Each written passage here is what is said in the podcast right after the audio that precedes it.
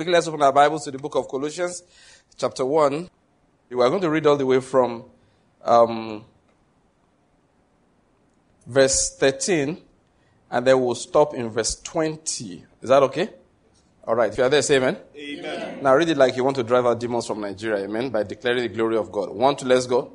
For he has rescued us from the domain of darkness and transferred us to the kingdom of his beloved Son, in whom we have redemption, the forgiveness of sins. He is the image of the invisible God, the firstborn of all creation. For by him all things were created, both in the heavens and on earth, visible and invisible whether thrones or dominions or rulers or authorities. All things have been created through him and for him. He is before all things, and in him all things hold together. He is also the head of the body, the church, and is the beginning, the firstborn from the dead, so that he himself will come to have first place in everything. For it was the Father's good pleasure for all the fullness to dwell in him and through him to reconcile all things to himself, having made peace through the blood of his cross. Through him I say, whether things on earth or things in heaven. Quickly, Revelations chapter 1. Please quickly go there. Now we're going to read from the second part of verse 4, and we're going to read all the way to the end of verse 6. No, to the end of verse 7. Is that all right? What we are doing is that we're declaring the glory of the Lord Jesus Christ. If you believe He's glorious, give me an amen. Amen. I said, if you believe He's glorious, give me an amen. Amen. And if you believe that we should declare His glory for the whole world to hear, give me an amen. Amen. So we're going to read from verse um, 4, the second part. You read all the way to the end of verse 7. Are you ready?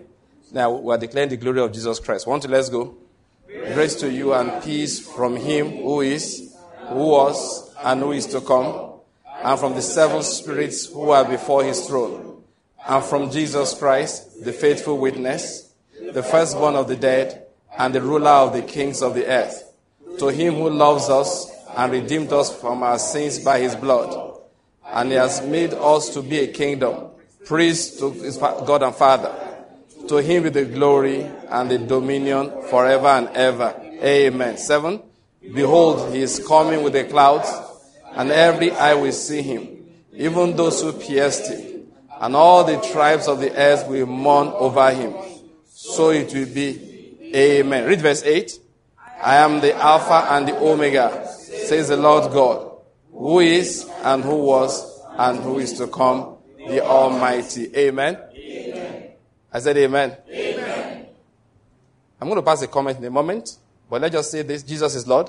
Jesus is Lord. He's the King of Kings. He's the King of Kings. He's the Lord of Lords. He's the Lord of Lords. He's the ruler over this nation. He's the ruler over this nation. He's the ruler over the nations of this world. He's the ruler over the nations of this world. Say it, Jesus is the King of Kings. Jesus is the King of Kings. He is the Lord of Lords. He's the Lord of Lords. He's the soon coming King. He's the soon coming King. And we live for Him And we live for Him for eternity. Amen. Amen. Let's get a declaration of understanding and then we'll take our seats. One, two, let's go. And the Lord has given me the spirit of wisdom and revelation in the knowledge of Him. And I'm being filled with the knowledge of His will in all spiritual wisdom and understanding. As a result of this, I'm walking in manner worthy of the Lord. I'm pleasing Him in all respects. I'm bearing fruit in every good work, and I'm increasing in the knowledge of God. Now again, I incline my ears to His word. The word is entering my heart. It is giving me light and direction.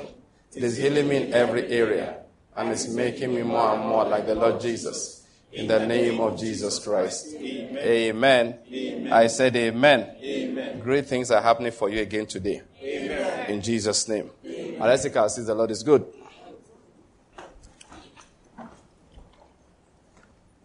Now, this is a comment I said I wanted to pass. All right? Please, I want us to do these things that we do here every time. Let's do them individually in our homes. It's a blessed thing to read aloud the scriptures. It's very, it's a blessed thing. Many of us read our Bibles, and it is good. You should read your Bible. You should learn the scriptures. You should learn the Word of God. But there's a part of it in which you are required to read aloud. I hope you're getting my point. Yes, you are required to read these things aloud. It's very, very important. Christians often neglect to do it. You must read it aloud, even if you live alone. I don't mean you have to shout, get a megaphone. No. but your voice must come out of your throat and it must be projected a bit. You must set, you know, just stand like we do here. We stand every time when you want to read these things. In my home, that's what we do uh, also. Sometimes maybe I slept very, very late and the children come in the morning and they knock on the door. Once I hear the knock, I know it's time for prayer because they have to go to school. So they can't, they don't have that luxury of sleeping till, it's good to be the daddy, you know. they don't have that luxury. They have to get up. It's time for school. So once I hear their knock, I know they are ready for, to pray in the morning.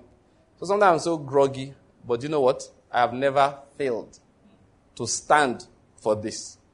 I can collapse after that. There are times I'm teaching the scripture in the morning, I'm half asleep. It's my spirit that's teaching.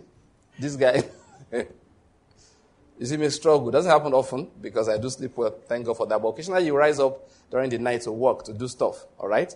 And then you just, you're just trying to get to sleep again when they show up and it's time to pray. But one thing is that I make it a rule nobody lies down, nobody sits down.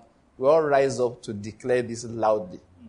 It's a habit I learned from scripture, and I believe all of us must do it. So I'm recommending for everybody, please learn it. Do it. Take scriptures, especially the ones that declare the glory of God, especially those prophetic verses about the Lordship of Jesus Christ.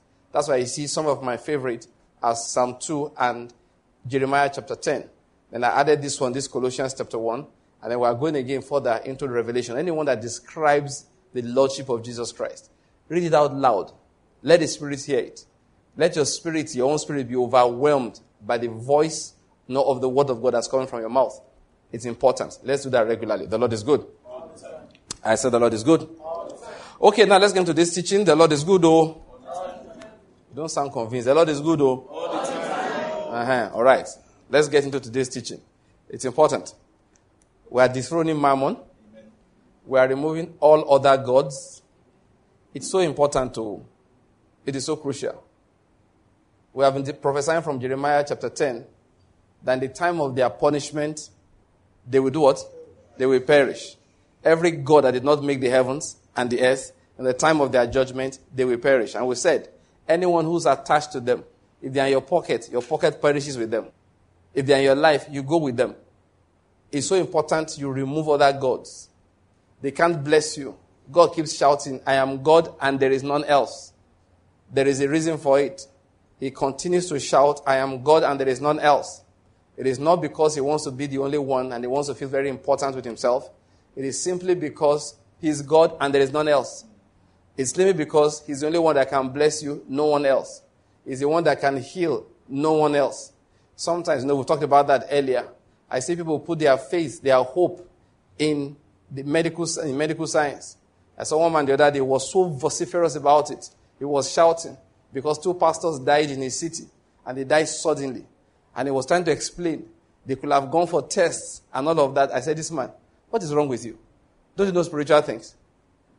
Lack of tests don't kill men of God. Now, any Christian, lack of tests is not what will kill you. It's when you disobey God. Death is a spirit. You cannot cast it out in a clinic. Just you, because you go for regular checkups, in, in no way does that guarantee that you will live one hour longer than you're supposed to live.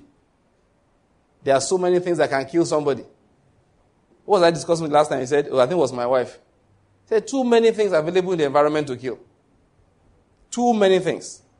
All over the environment. There are so many things that can kill. Many of them you can't do anything about. It's a story I tell once in a while. I've mentioned many times. A young boy was sleeping alone in his bedroom in his father's house. Yet a bullet fell through the roof and killed him. It was not aimed at him by anybody. Once I, once I heard the story, I said, no, that's a bullet. They went, they saw the hole in the roof. How do you prevent against that? Say, from now on, everybody live downstairs. They now find things that kill people only downstairs. People have just gone out to the farm to go and get something. A snake bites them and they die. How do you exercise against snake bites? I hope you're getting my point. People have tried to cross the road and then a drunken driver takes them off, throws them into the air. One of our sisters once, this was a number of years ago in Enugu here, she took a bike, you know, Okada, was going somewhere, She came down from the bike, a truck that just finished delivering cement. They didn't touch the bike, was just riding past. There she was, you know, useless coincidence, humanly speaking. As she was stepping down from the bike, she had a handbag. So the handbag, the, the what do you call that? The rope, the strap, that long thing that you hang on your shoulder, just kind of, you know, went off a bit, no, just a little bit into the road. And at that moment, this thing, these bars at the back that carry the rear lights of the trucks, hooks the bag, pulled her off the bike, hit her head on the road, and she died. She didn't survive. I was called in a number of things. So I went to the police station. The driver was in the cell. So I said, What happened? He said he doesn't know. He said he was going on his own. They stopped him that he killed somebody. He said, Okay, I don't know. Then he was just going. People just waving, waving. Car blocked him. Stop, stop, stop. He stopped. What happened? Next thing they carried him, police arrested him, put him in a cell. That he doesn't know what happened. How do you prevent such deaths? People will tell you all kinds of stories. Amazes me sometimes when I see mommy want to make their life as if once I have a good doctor, I'll live long. Doctors sometimes are the reasons people die. That's not an indictment on the profession, no. it's just the fact. Michael Jackson died, they put his doctor in prison. You know, and Michael Jackson died just down the road, not Kunano here. You remember that time? Was not down the Enugu he died? Amici. You know, that first junction. Michael Jackson died in America. Those of you who think don't die in America. and they put his doctor in prison for being responsible indirectly for his death. So don't think any human being can keep you alive. That's point I'm making. If I keep on saying this, before you go to hospital, pray. Don't pray only when doctor has said something. Before you even go, pray. In fact, let me say this way. Pray until your spirit says, go and see the doctor. So that you know it's God that's leading you there. Does God lead people to doctors? Of course He does. Sometimes that's the way He wants to. For many reasons. Because He has to work with your faith. Sometimes even needs the doctor to collect your money. Now, what am I trying to say? Put your faith in Him entirely. You cannot put your faith in any human system. You can't. You can't. You most certainly cannot put your faith in the financial system of this world. It doesn't work. Bear this in mind. When God says, I am God, there is none else. There's a reason why He keeps on saying it. Because many things we, we pretend to be God. Insurance, we pretend to be God. Life insurance policies, we pretend to be God. Pension plans, we pretend to be God. Real estate is one of the biggest um, images that's been built by modern day. Put your money in real estate. It can never damage. Have you? That's what they say. It will always appreciate in value. You get passive income. Multiple streams. Have you heard that one before? Yes. Multiple streams of income, which I keep on telling people. Everything has two sides. Multiple streams of income is also multiple streams of worry. Multiple streams of worry, um, uh, of trouble. Multiple streams of I can't sleep properly. If you think it's only income it brings to you, it's a lie. Listen, there is nothing else that can keep you. There is no God that can safeguard your financial destiny. Certificates can't. You can ha- gather all the degrees. They won't, look, we have seen it many times before. People say, ah, get, go and get, they go get a better degree, go abroad, come back, and nobody agrees to employ them. Unfortunately, getting the degree abroad does not guarantee you can run a business. Many years ago, I learned reading books that the figures from the number one economy in the world, United States of America, is that nine businesses out of ten collapse within five years.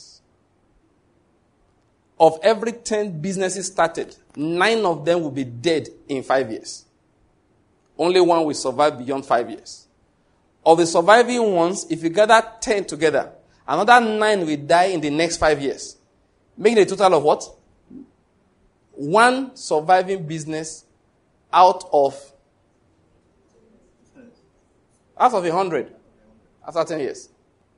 Did you hear what I said? Only one business survives beyond 10 years out of a hundred in Nigeria. Was that what I said? America. Where? United States. In the United States of America. You think they are all stupid? No, people are not stupid. Time and chance happens to everybody. Time and chance happens to them all. There is no, listen, like I said the other time to us here, the people they study in business schools did not go to business schools. Yet people studied them. You go to a business school to go and study people that did not go to a business school. Let me say this to us again because sometimes people think that you are telling people don't do some of this, don't learn anything. I didn't say that. Just know, for example, I speak English. Am I not communicating with you in English? I speak three languages very fluently. I've not said anything, you're laughing. I speak English very fluently. I speak Pidgin English very fluently. as a second language.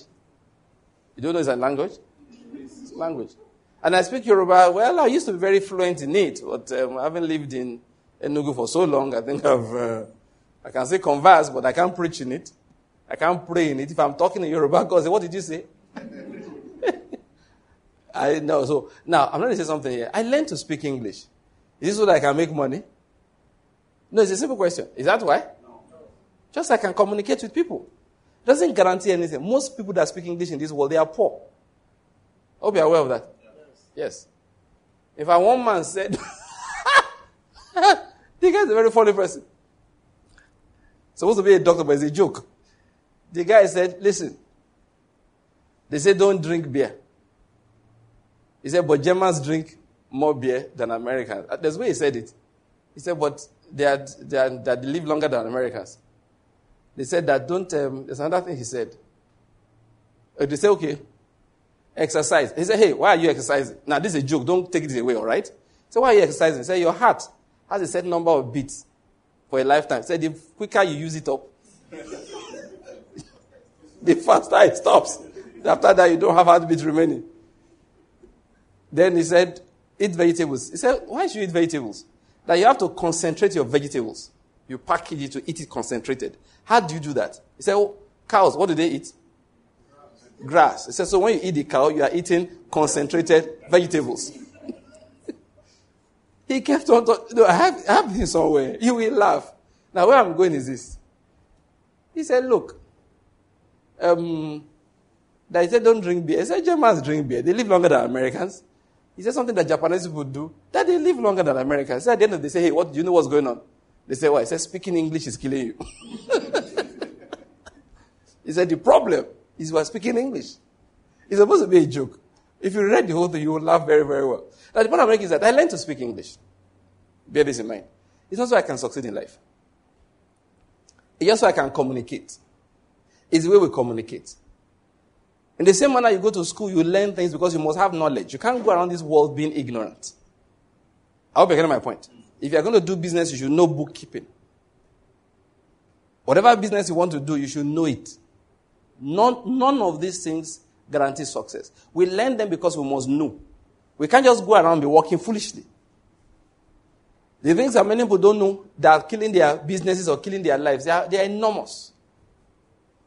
If I remember, I used to have very serious back pain as a young boy. Young boy, teenager, the back pain was serious, severe. Usually, when I wake up in the morning, I wake up during the night with severe back pain. Then, one, of course, along the line, I got into school. I got to my fourth year or fifth year. One day, when the orthopedic clinic, and I remember the name of the lecturer, and he was teaching in the clinic and was explaining some things, and he showed us how, how you handle back issues.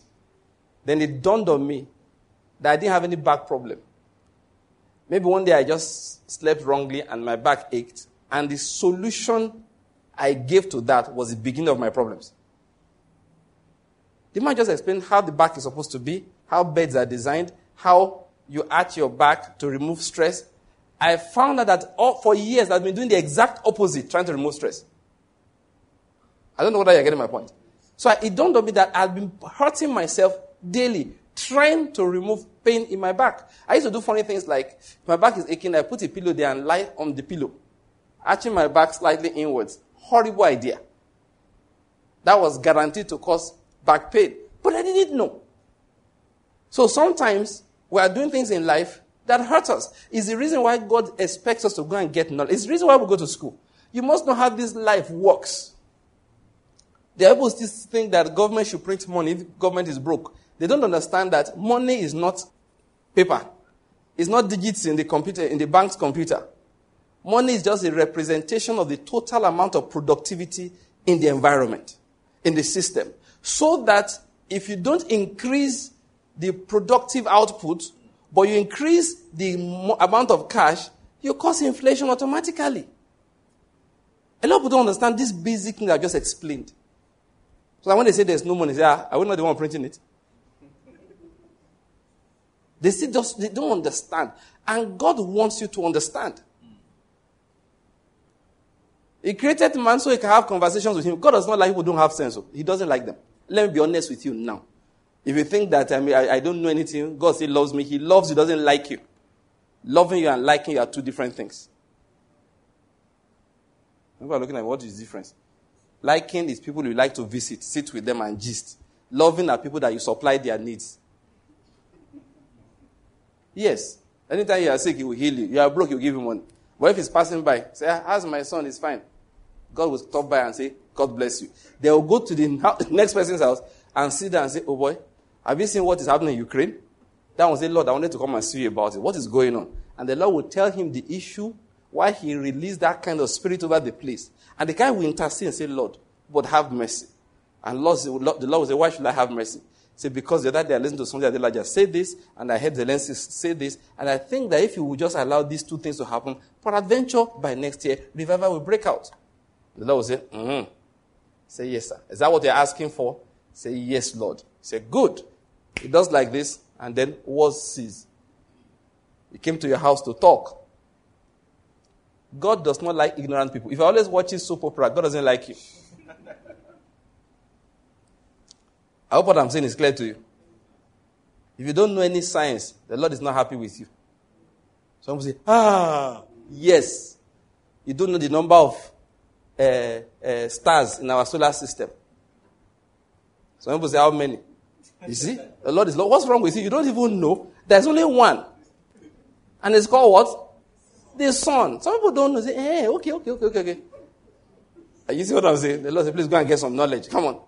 Can't call yourself a child of mine. I can't even discuss basic arrangement of the solar system with you. It may sound like a joke. I'm not joking at all about it. Do you think God went with, uh, uh, uh, he was walking around with, uh, what's the name of our guy? Enoch. And say, Enoch, thou shalt not steal. Can say, thou shalt not steal. Thou shalt not commit adultery. Thou shalt not commit adultery. You think that's what they were doing? Enoch walked with got to be discussing who will steal. Who was there to steal what from? That's not what we're discussing. Some people, some people think that all God knows is moral codes. No. God wants to teach you how plastics are designed. You think he doesn't like to flex? He, he does. He said, You're an architect. Let me show you the kind of building the world has never seen before. Build one. Everybody will come and look at it. When you first design, they'll say it's not buildable, but there's another guy like you have taught. He's, he's, an, he's a structural um, engineer. You'll see him next week. You look, eh? He said, Look, if I give you this, you can cut construction costs by one third. And you expand the number of rooms, you, and he'll be discussing with you. And he will, you will say, uh-huh. You know, Jesus is a very good architect. He likes to flex. Just come and sit down say, Come, let's discuss architecture. When it's done, he sits down and says, you, Do you know biology?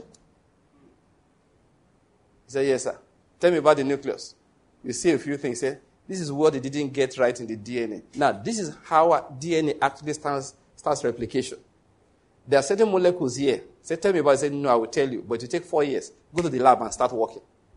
Just for the fun of it. At the end of four years, you develop one new, you know, you discover one new protein that actually controls the movement of chromosomes in the nucleus. And Jesus enjoys those discussions. He does. He doesn't have this discussion with everybody. He, gives, he takes an area and discusses with you. How do I know all of these things? Go and read the story of Solomon. You, you think Solomon was suffering the case of who killed whose child every time? They are looking for all the harlots in the, in the village to come and bring to Solomon. This one took this person's husband. What do we do? No. Solomon was describing the veins in dicotyledon. Which? The leaves of dicotyledon. No, there's English I want to speak. I don't dicotyledon. I want to say dicotyledonous plants. That's what I wanted to say. He was describing it. He, co- he could observe the difference. Some of these biologists think you're talking about now. Solomon knew them then. You think uh, Gregor Mendel just thought of those things for nothing? Out of nothing? The Lord will just pass say, Greg, come, sit down. Look at that flower.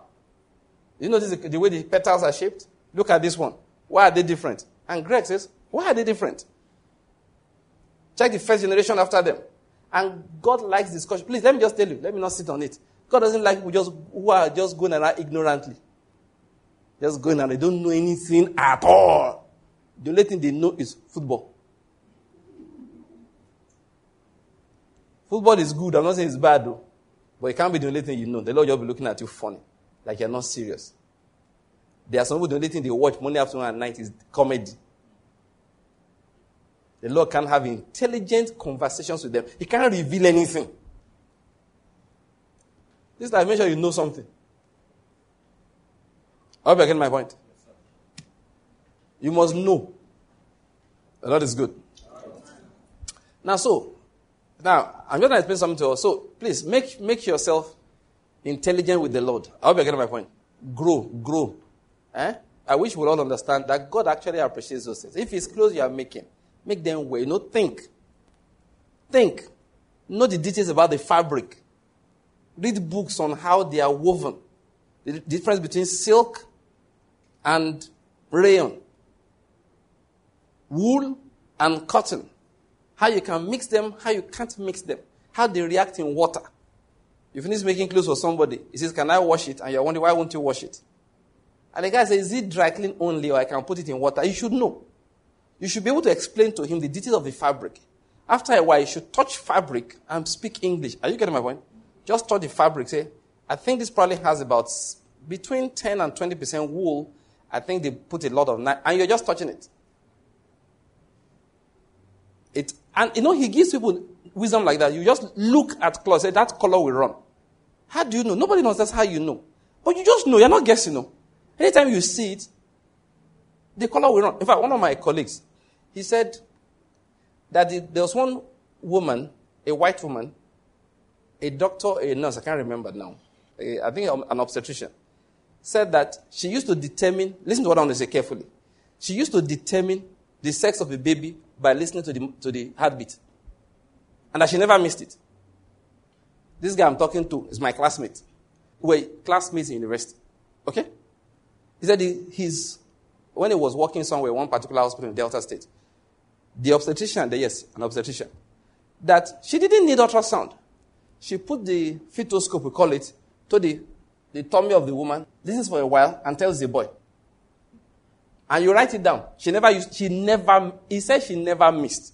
She will put, you know, how many of you have been to, some of you, I said, what's a fetoscope?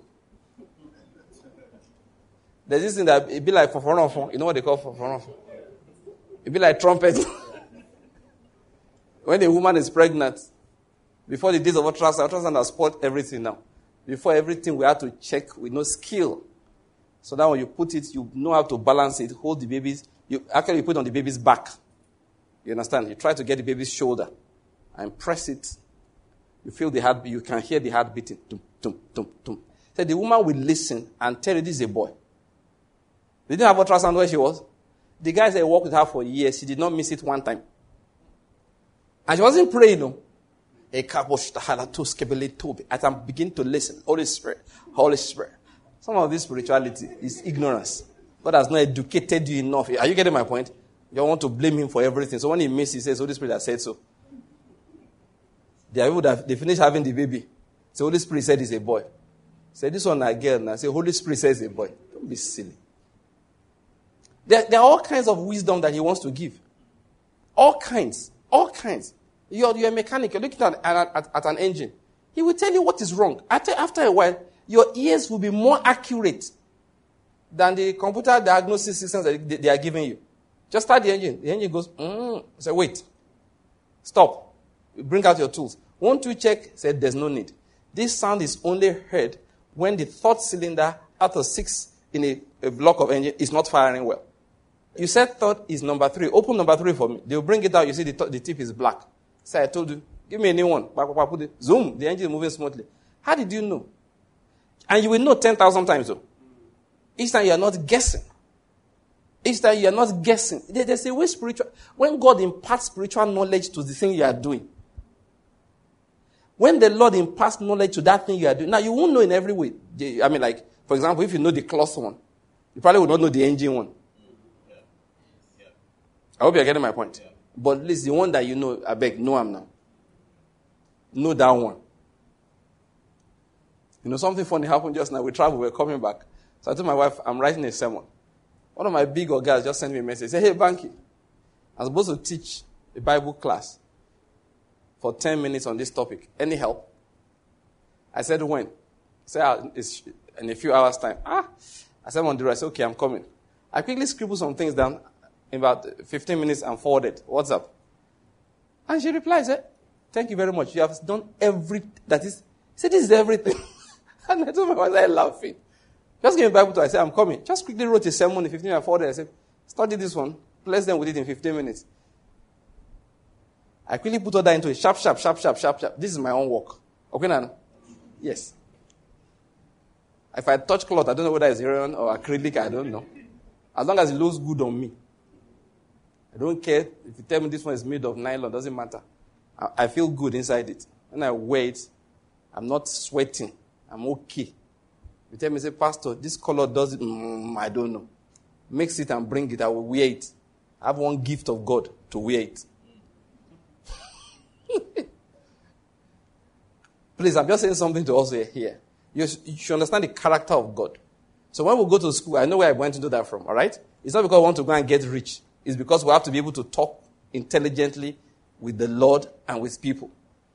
You know, some people don't know, they can't pray. You know, let me just say something about prayer. Eh? Be careful, don't pray too much beyond what you know. Just stick with the word of God. Do you hear what I said? You don't get it. Like now what's going on in Nigeria. Don't say things like, God, you will uproot this person and put, eh, leave that one. Just open your Bible. Guide thy sword upon thy thigh, Almighty One. Write down prosperously and in majesty because of truth. And let your right hand do awesome things. In Jesus' name, amen. And that day we're praying. I have a convention coming up shortly. So let's pray over finances. Say, don't need to pray. Father, Jesus this person to give this money. I said, no. Bring Psalm 23. The Lord is my shepherd. I said, read it over the convention. Father God, in the name of Jesus, we leave these words over this particular convention. The Lord is our shepherd. We shall not want. You know, read the whole psalm, declared it over it. Leave prayer like that too. You know why I'm saying so? Many people go beyond that. They mess up prayer. They just destroy prayer entirely. Because if I answer you, everything will spoil.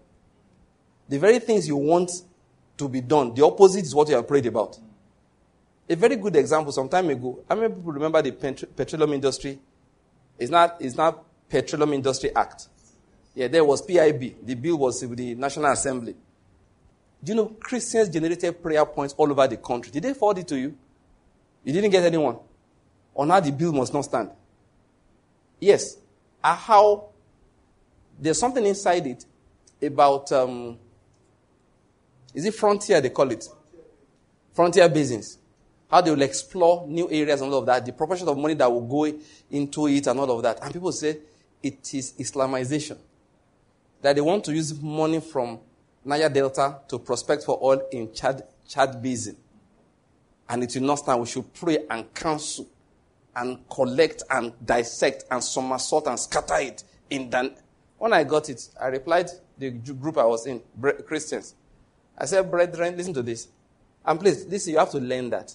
I said, I do not know enough about the petroleum industry to be able to tell God what will stand and what will not stand. I said, please, brethren, let's limit our prayers to let righteousness prevail. Let your will be done. Let justice prevail. Have mercy upon our land. Bring prosperity. let this bill be confirmed as a means of bringing these things into the land. In Jesus, I said, leave it there. Then one day I went to Abuja, my wife and I, stayed in the house of one of our brothers who is a petroleum industry person. So I just said, ah, bro, please let me ask you this question. This PIB that time, I said, we have been told to pray against it. Please, can you explain what is going on inside there? You know what he said? Are those people Nigerians? Do they love this country? Pray against what?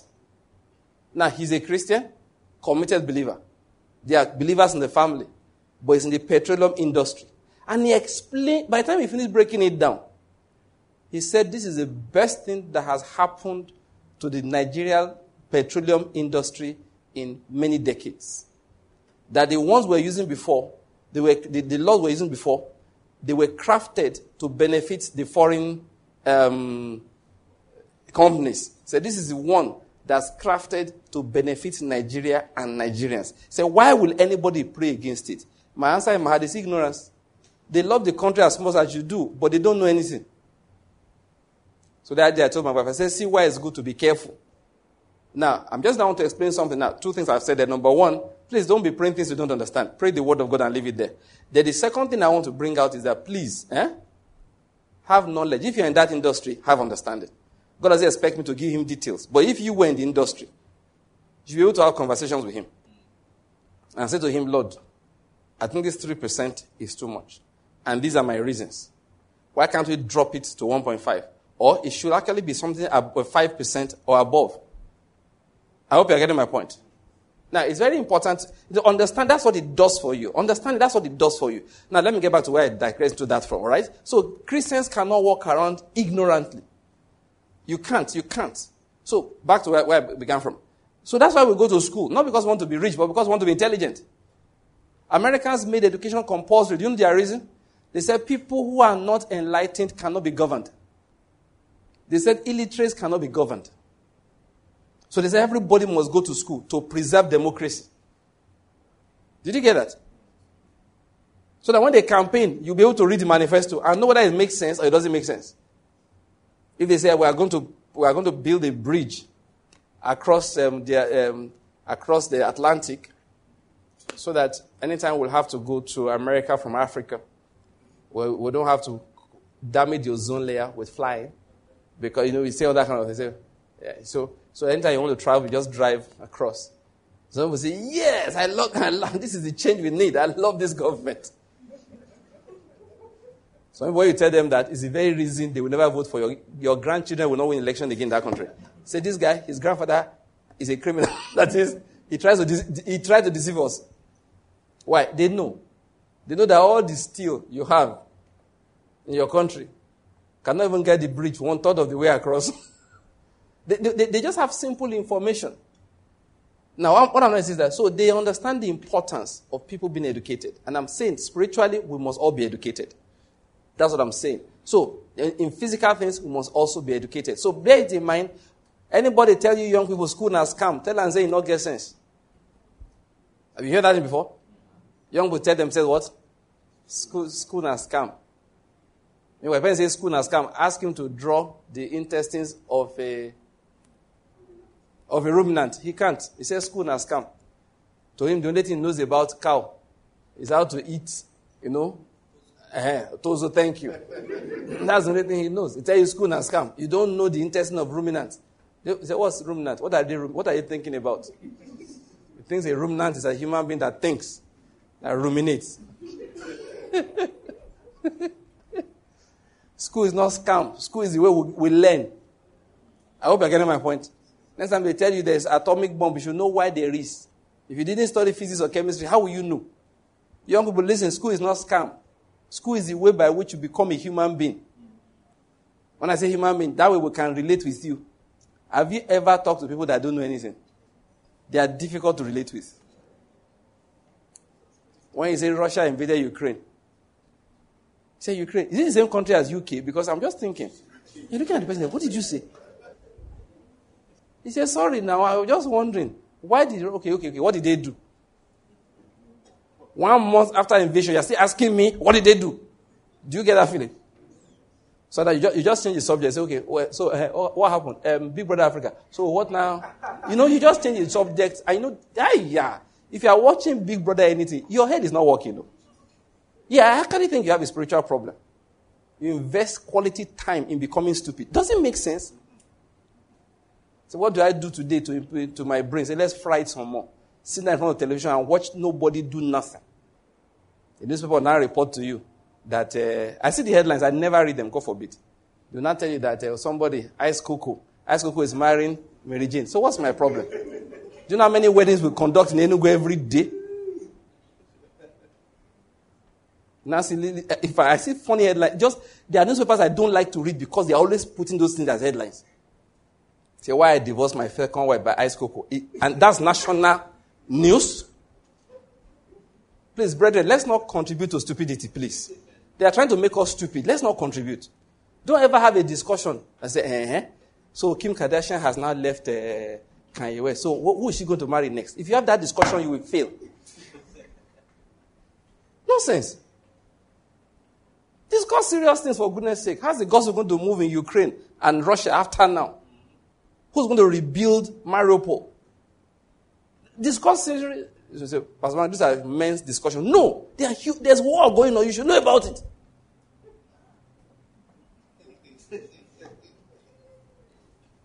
Some people don't even have any news apps on their phone. What they have is betting app. Your phone will die in Jesus' name. Will, every time you bet, you will lose money. I pray for you as a Christian. Every time you bet, you will lose money. Every time you bet, you lose money. You will never win money betting. Even if JJ Okocha comes to your house, you still will not win. Listen, we are going to develop an intelligent crop of Christians. Do you get my point? Am I sitting on that? Let's get back. This is why we learn. We not because we want to be rich. Let's get back to it. Nothing. Now, I'm back to my message now. All of this is not side trip. Nothing can guarantee you success in life. Getting a PhD from Harvard says nothing. I hope you're getting my point. It doesn't, you know, it doesn't guarantee anything. It doesn't. Now, this message I want to preach today, to continue from where we stopped last time. We want to enthrone God. Remember that's what I was saying? We are dethroning Mammon. That one, this is the third time, the third uh, uh, session on that. And it's because it's very important. Mammon must die. Yes, out of our lives. Mammon is the biggest God that the world builds, puts in our faces. They tell us how to take care, how, to become rich. Sorry. so if you start saving from when you are young, by the time you are 50, you will have a million dollars or a million naira or 10 million naira. I hope you don't believe that nonsense. All the people that saved in Ukraine right now, I wonder how much they have right now. Even those who saved in Russia, I wonder how much they have. Those who saved in naira, what do they have? Those who saved in dollars, the dollar is worth half of what it was worth when they started saving. What's all of this nonsense? Jesus, he said, Pastor what's wrong with it? Jesus said, don't lay up treasure on the earth. Nobody should lie to you. The world keeps on building mammon. We must not worship Mammon. We must not bow to his God, to that God called Mammon. That's what I'm trying to explain. We must allow, like, listen to this. We must allow God do his work in our lives. You must allow God do his work in the life of your children. It is mammon to think that is what you are laying up now that will take care of that children when they are old. It is better you leave a hand on the head of your son than leave him a million dollars in the bank. You hear what I? That it's better that you put hands on your children and say, Come. Ah, in my house, I told you, you know, I'm always, okay, my life is part of my message, so you know most of my secrets. Not all, there are some I don't tell you. Don't think, think everything I tell you. Uh, I get sense now. but all the ones I tell you, they are true. I never tell you anything that's not true. But it's not everything I tell you. Do you get my point? One of the ones I tried recently, I told my children, I said, You are big enough now that I don't expect to be begging you to come and collect blessing. So you pursue me now to look for your blessing. And they've all learnt it. And you come in, ah, me? I told you I'm Igbakeji Osha in the household. You know what that means? The second, second in command to God. I represent God in the house. I'm the priest, I'm the prophet. I'm the pastor also. And I don't mean Pastor Banky, I mean Pastor husband, Pastor daddy. That's what I am. I'm the priest in the house, the main priest. Uh, there's deputy priest, wife, the uh, apprentice priest, children. Uh-huh. I'm the prophet. I prophesy. I give the word of God. I offer sacrifices to God on behalf of the family. I'm the priest. So I don't joke with it. So my children, come in the morning. They get in before prayer supposed to start, they have a few minutes. One by one, they come. Most of the time, I'm sitting at the foot of the bed. I'm sitting up, even if I'm still lying down. They prostrate, Daddy, good morning. And they will stay there until I put a hand on you and bless you for the day. Uh, my daughter does it very well. I can be walking on the corridor in the morning, just see me for the first time in the morning. Daddy, good morning. Just fall on both knees and kind of lean, lean her head towards you. Then I grab it. In the next one minute, I'm giving you the word from heaven.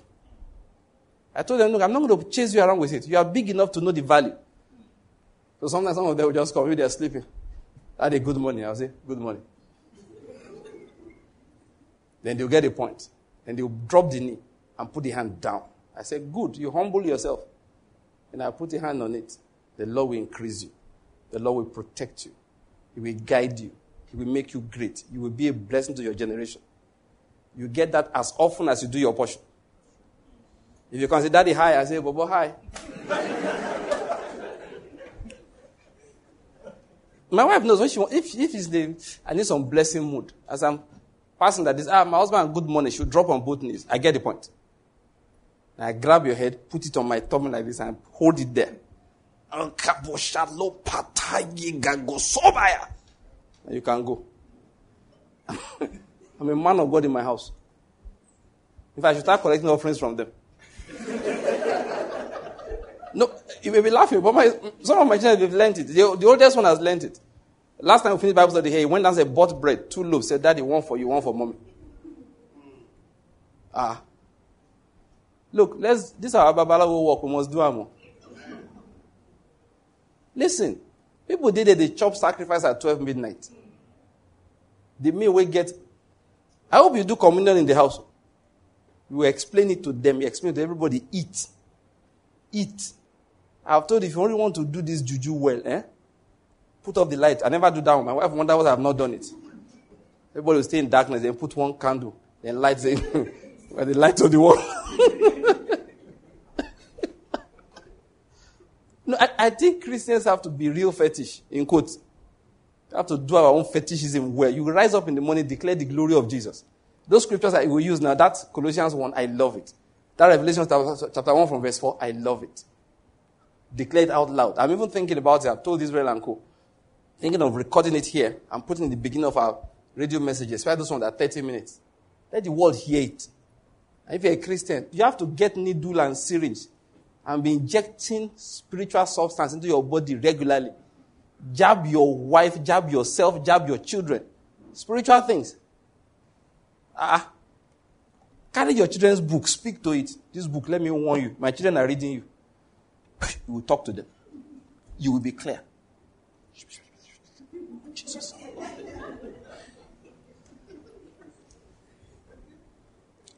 How can Chief Babalawo know this craft more than us? Is he allowed? Everything that I'm telling you is in scripture. Ah. When Jacob was having problem with Laban, he endured. And that's how God wants you to endure. Some people say, ah, no, no, I can't agree. What kind of thing is it? Because I'm working here. We're taking nonsense from this way. What's wrong with Laban? Nothing's wrong with Laban. It's your destiny you're about to walk out on. Laban change his wages. He said, guy here. Change them again. Guy here. Change and thought, guy here. Now I go pray. Say, God, they don't change my wages. How many times now? What are you going to do about it? I said, good. We are going to learn breeding. I want to introduce you into something that Mendel, one of my servants will come a few thousand years. His name will Gregor Mendel. I will give him a beginning to this. He will teach generations like that. But then let's go far ahead of them. We're going to leap like 6,000 years ahead. Are you ready? Say yes. It's called, come, come, come. Jacob bless, uh, bent closer. Genetic engineering. What did you call it? Don't worry. You will learn it later. You won't be there, but you'll be in heaven when they're landing on the earth. So let's make it easy. Strip this, um, okay, look, it's going to have an agreement with you that all the animals that are spotted, that are striped, are yours. The plain wants to be his own. Accept. Don't mind him. I know what he's going to do. When you are sleeping, his sons will carry all the spotted and the striped ones and leave you only with the plain ones. But don't worry about it. Lo and behold, Jacob came and all, all his head were plain. No stripes, No spotted. So how would it beget striped and spotted? Recommended says it's not likely to happen. Later on. But God said, don't worry. There's what they call gene silencing. There's what they call new mutation. There's what is called shift. There's what they call DNA drifting. Don't worry about it. I'll teach you about it. So how do I start? Don't worry. We don't have the time for the lectures. Just strip. Just get his stick. You got to strip it. Which kind of pattern do you like? Put it on it. Put it in front of them as a mate. As they look at it, they will be transformed into the image of what they are seeing. Jacob said, eh. Say, let's do that. Laban woke up one day.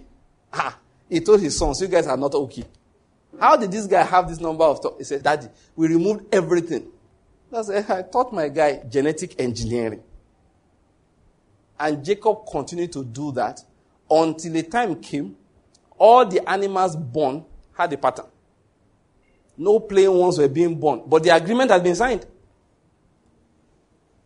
The agreement had been signed. So, so many of us, we don't allow God. Ah, you know, this word, my prayer point is God. You know what Paul said? What am I looking for? That I mean, I'm not looking for money. I want to know Him.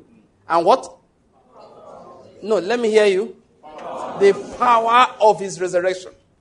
I want to, that one is what I'm talking about. The power. There is a, you know what they call power of resurrection? A power that looks at what is dead and brings it to life.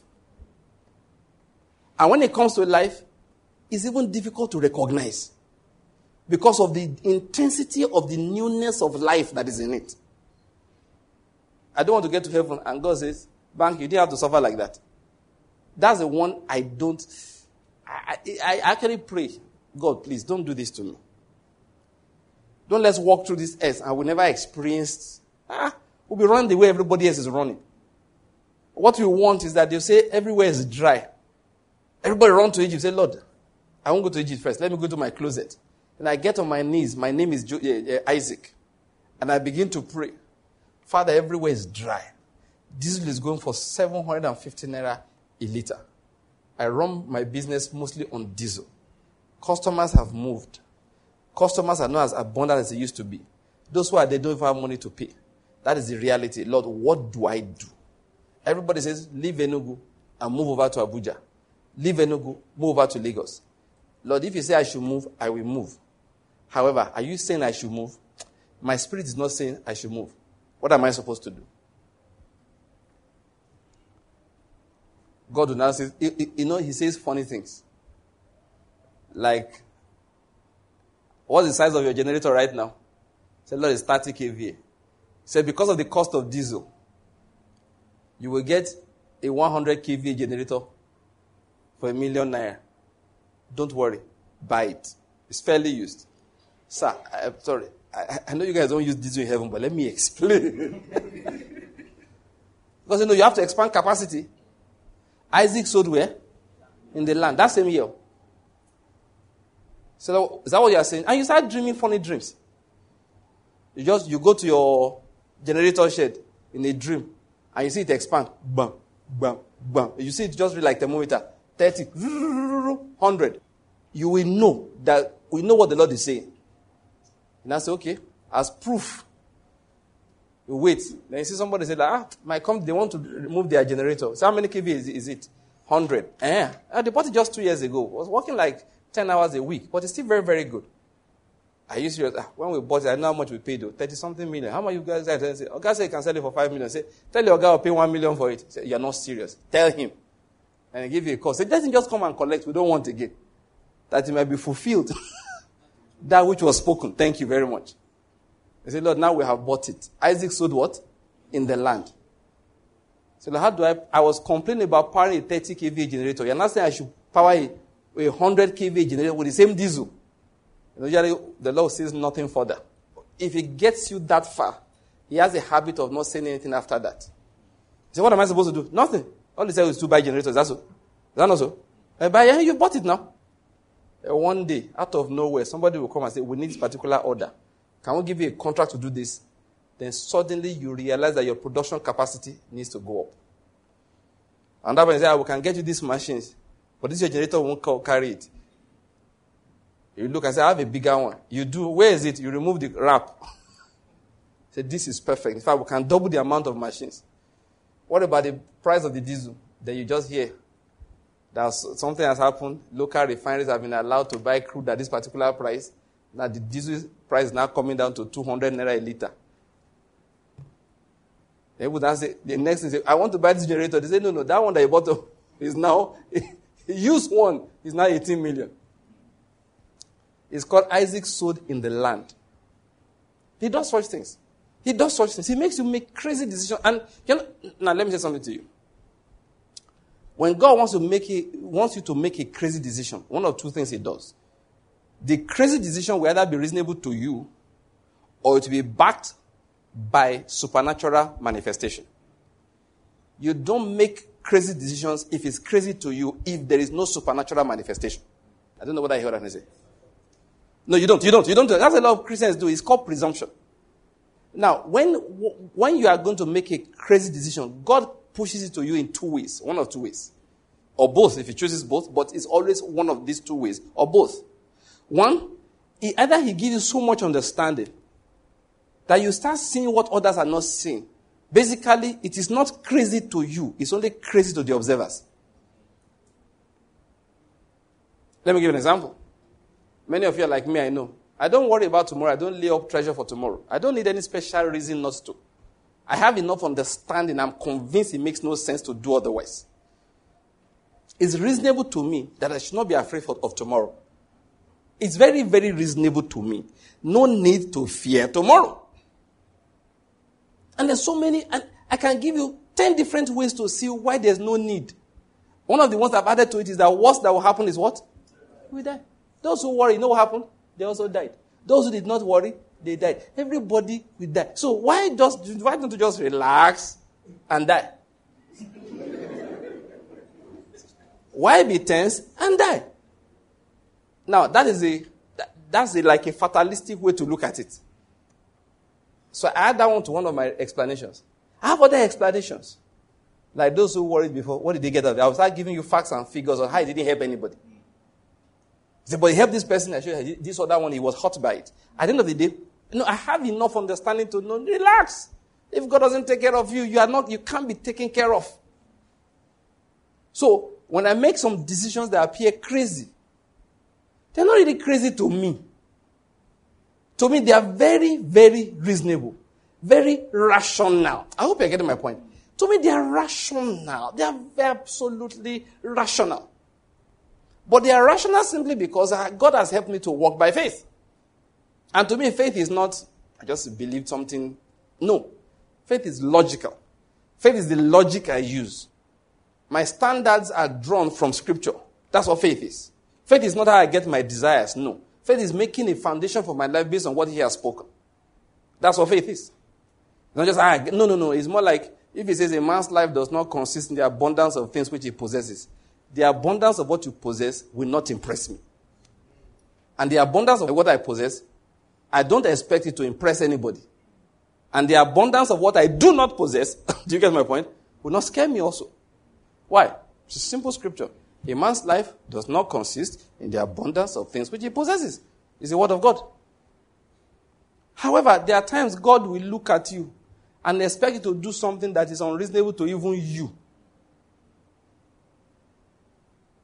For example, you're engaged to a woman. Then you come to her house one day, she's pregnant. Ah. And you are trying to remember when you did something like that. Say, it's not me. My hand not there. Say, please, my husband to be, I wanted to tell you something. Tell me what? An angel appeared to me.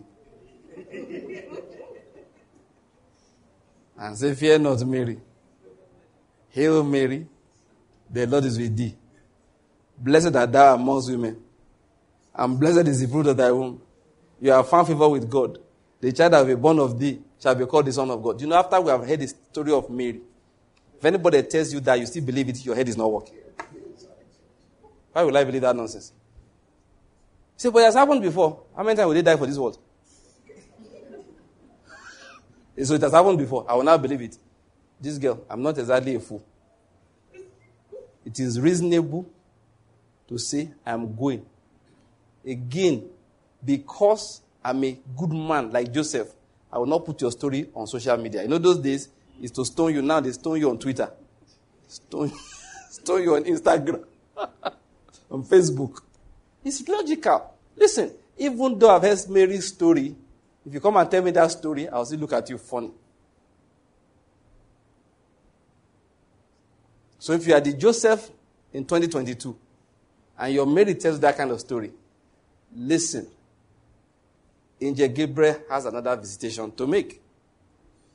So if you, say, you tell me, say, Mary, I'm not quarreling with you. 2,000 years ago, there was a Mary like you. There's no trouble. I'm going to sleep.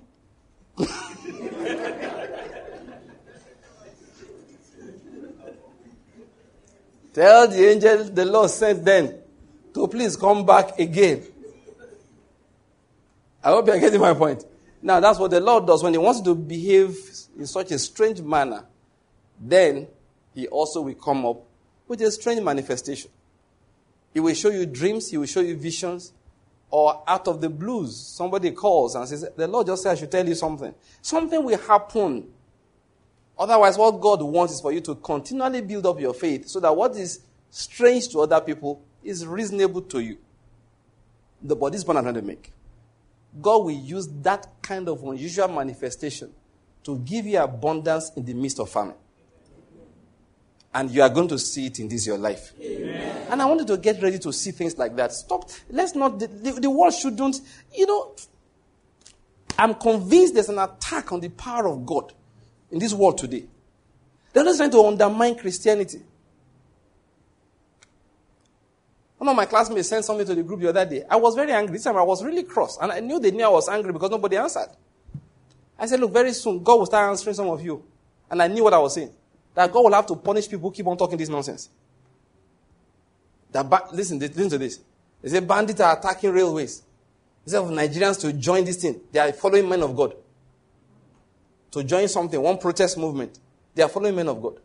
So I asked them a question. I said, if, if there was no satanic agenda in question, then why is it that it's the following men of God and going to church that is the issue? Because I happen to know they watch more football than they follow men of God. They drink more beer. Do you, why do you think Ama Brewery is so big? You think it's because we see it for communion? How many times have you gone for communion service? I will put Star Lager in front. One thing we don't use for communion is beer. Whether you use ordinary grape juice or if ordinary Coke, self, we use Coke. We use malt. We use, uh-uh. we use, one thing I've never seen, even those who want to use alcohol, they use real wine. Thick red wine that the Bible says you don't look at when it is red. they use it.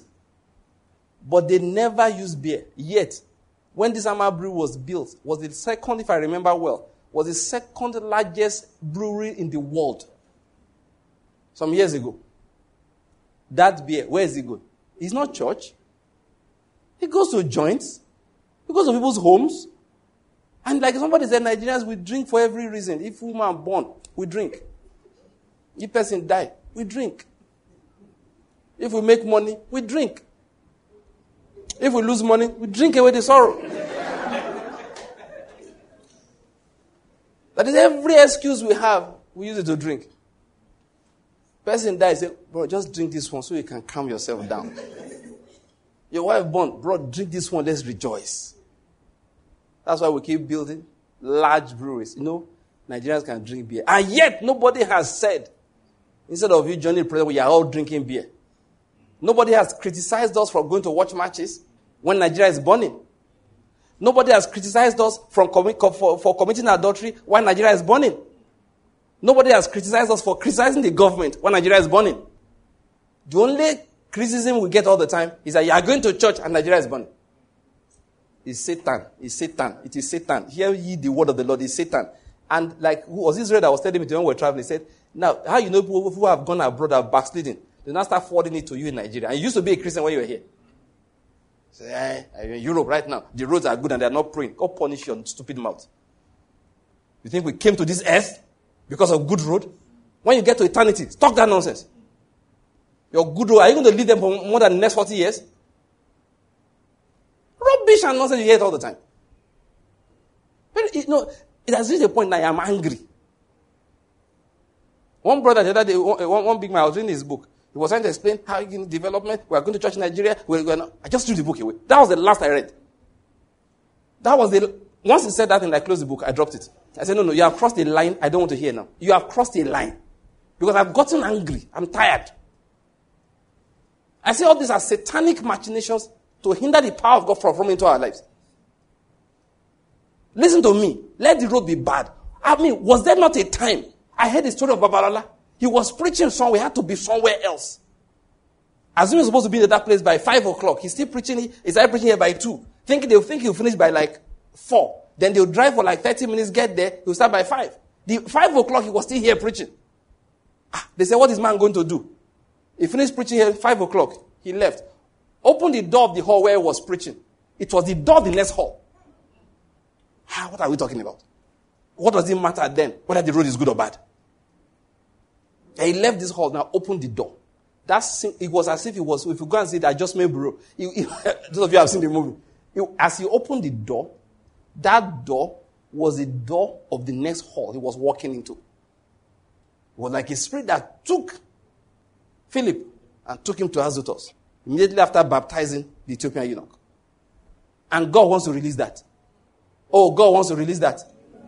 God wants to release the power of the Spirit in our lives. God wants to heal the sick in our midst. Yes, He wants to heal the sick. He wants to heal the sick. They'll tell that somebody is sick. Person is likely to die. Doctors have given up and say, please, I'm coming. You get there. Ah, oh boy, they say you won't die. Say, you know, go die now. And that's your prayer. You didn't go there and say, ah, spirit of death. Come against No.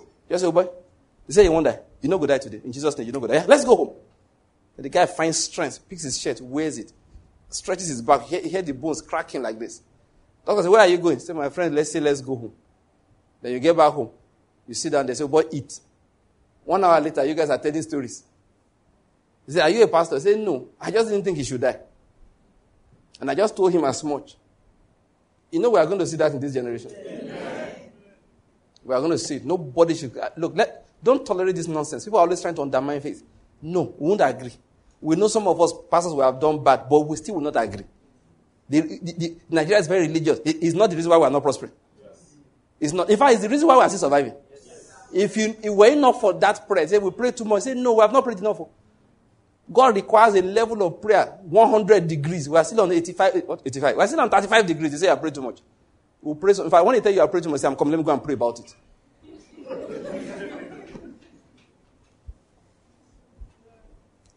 Oh, we will continue to pray.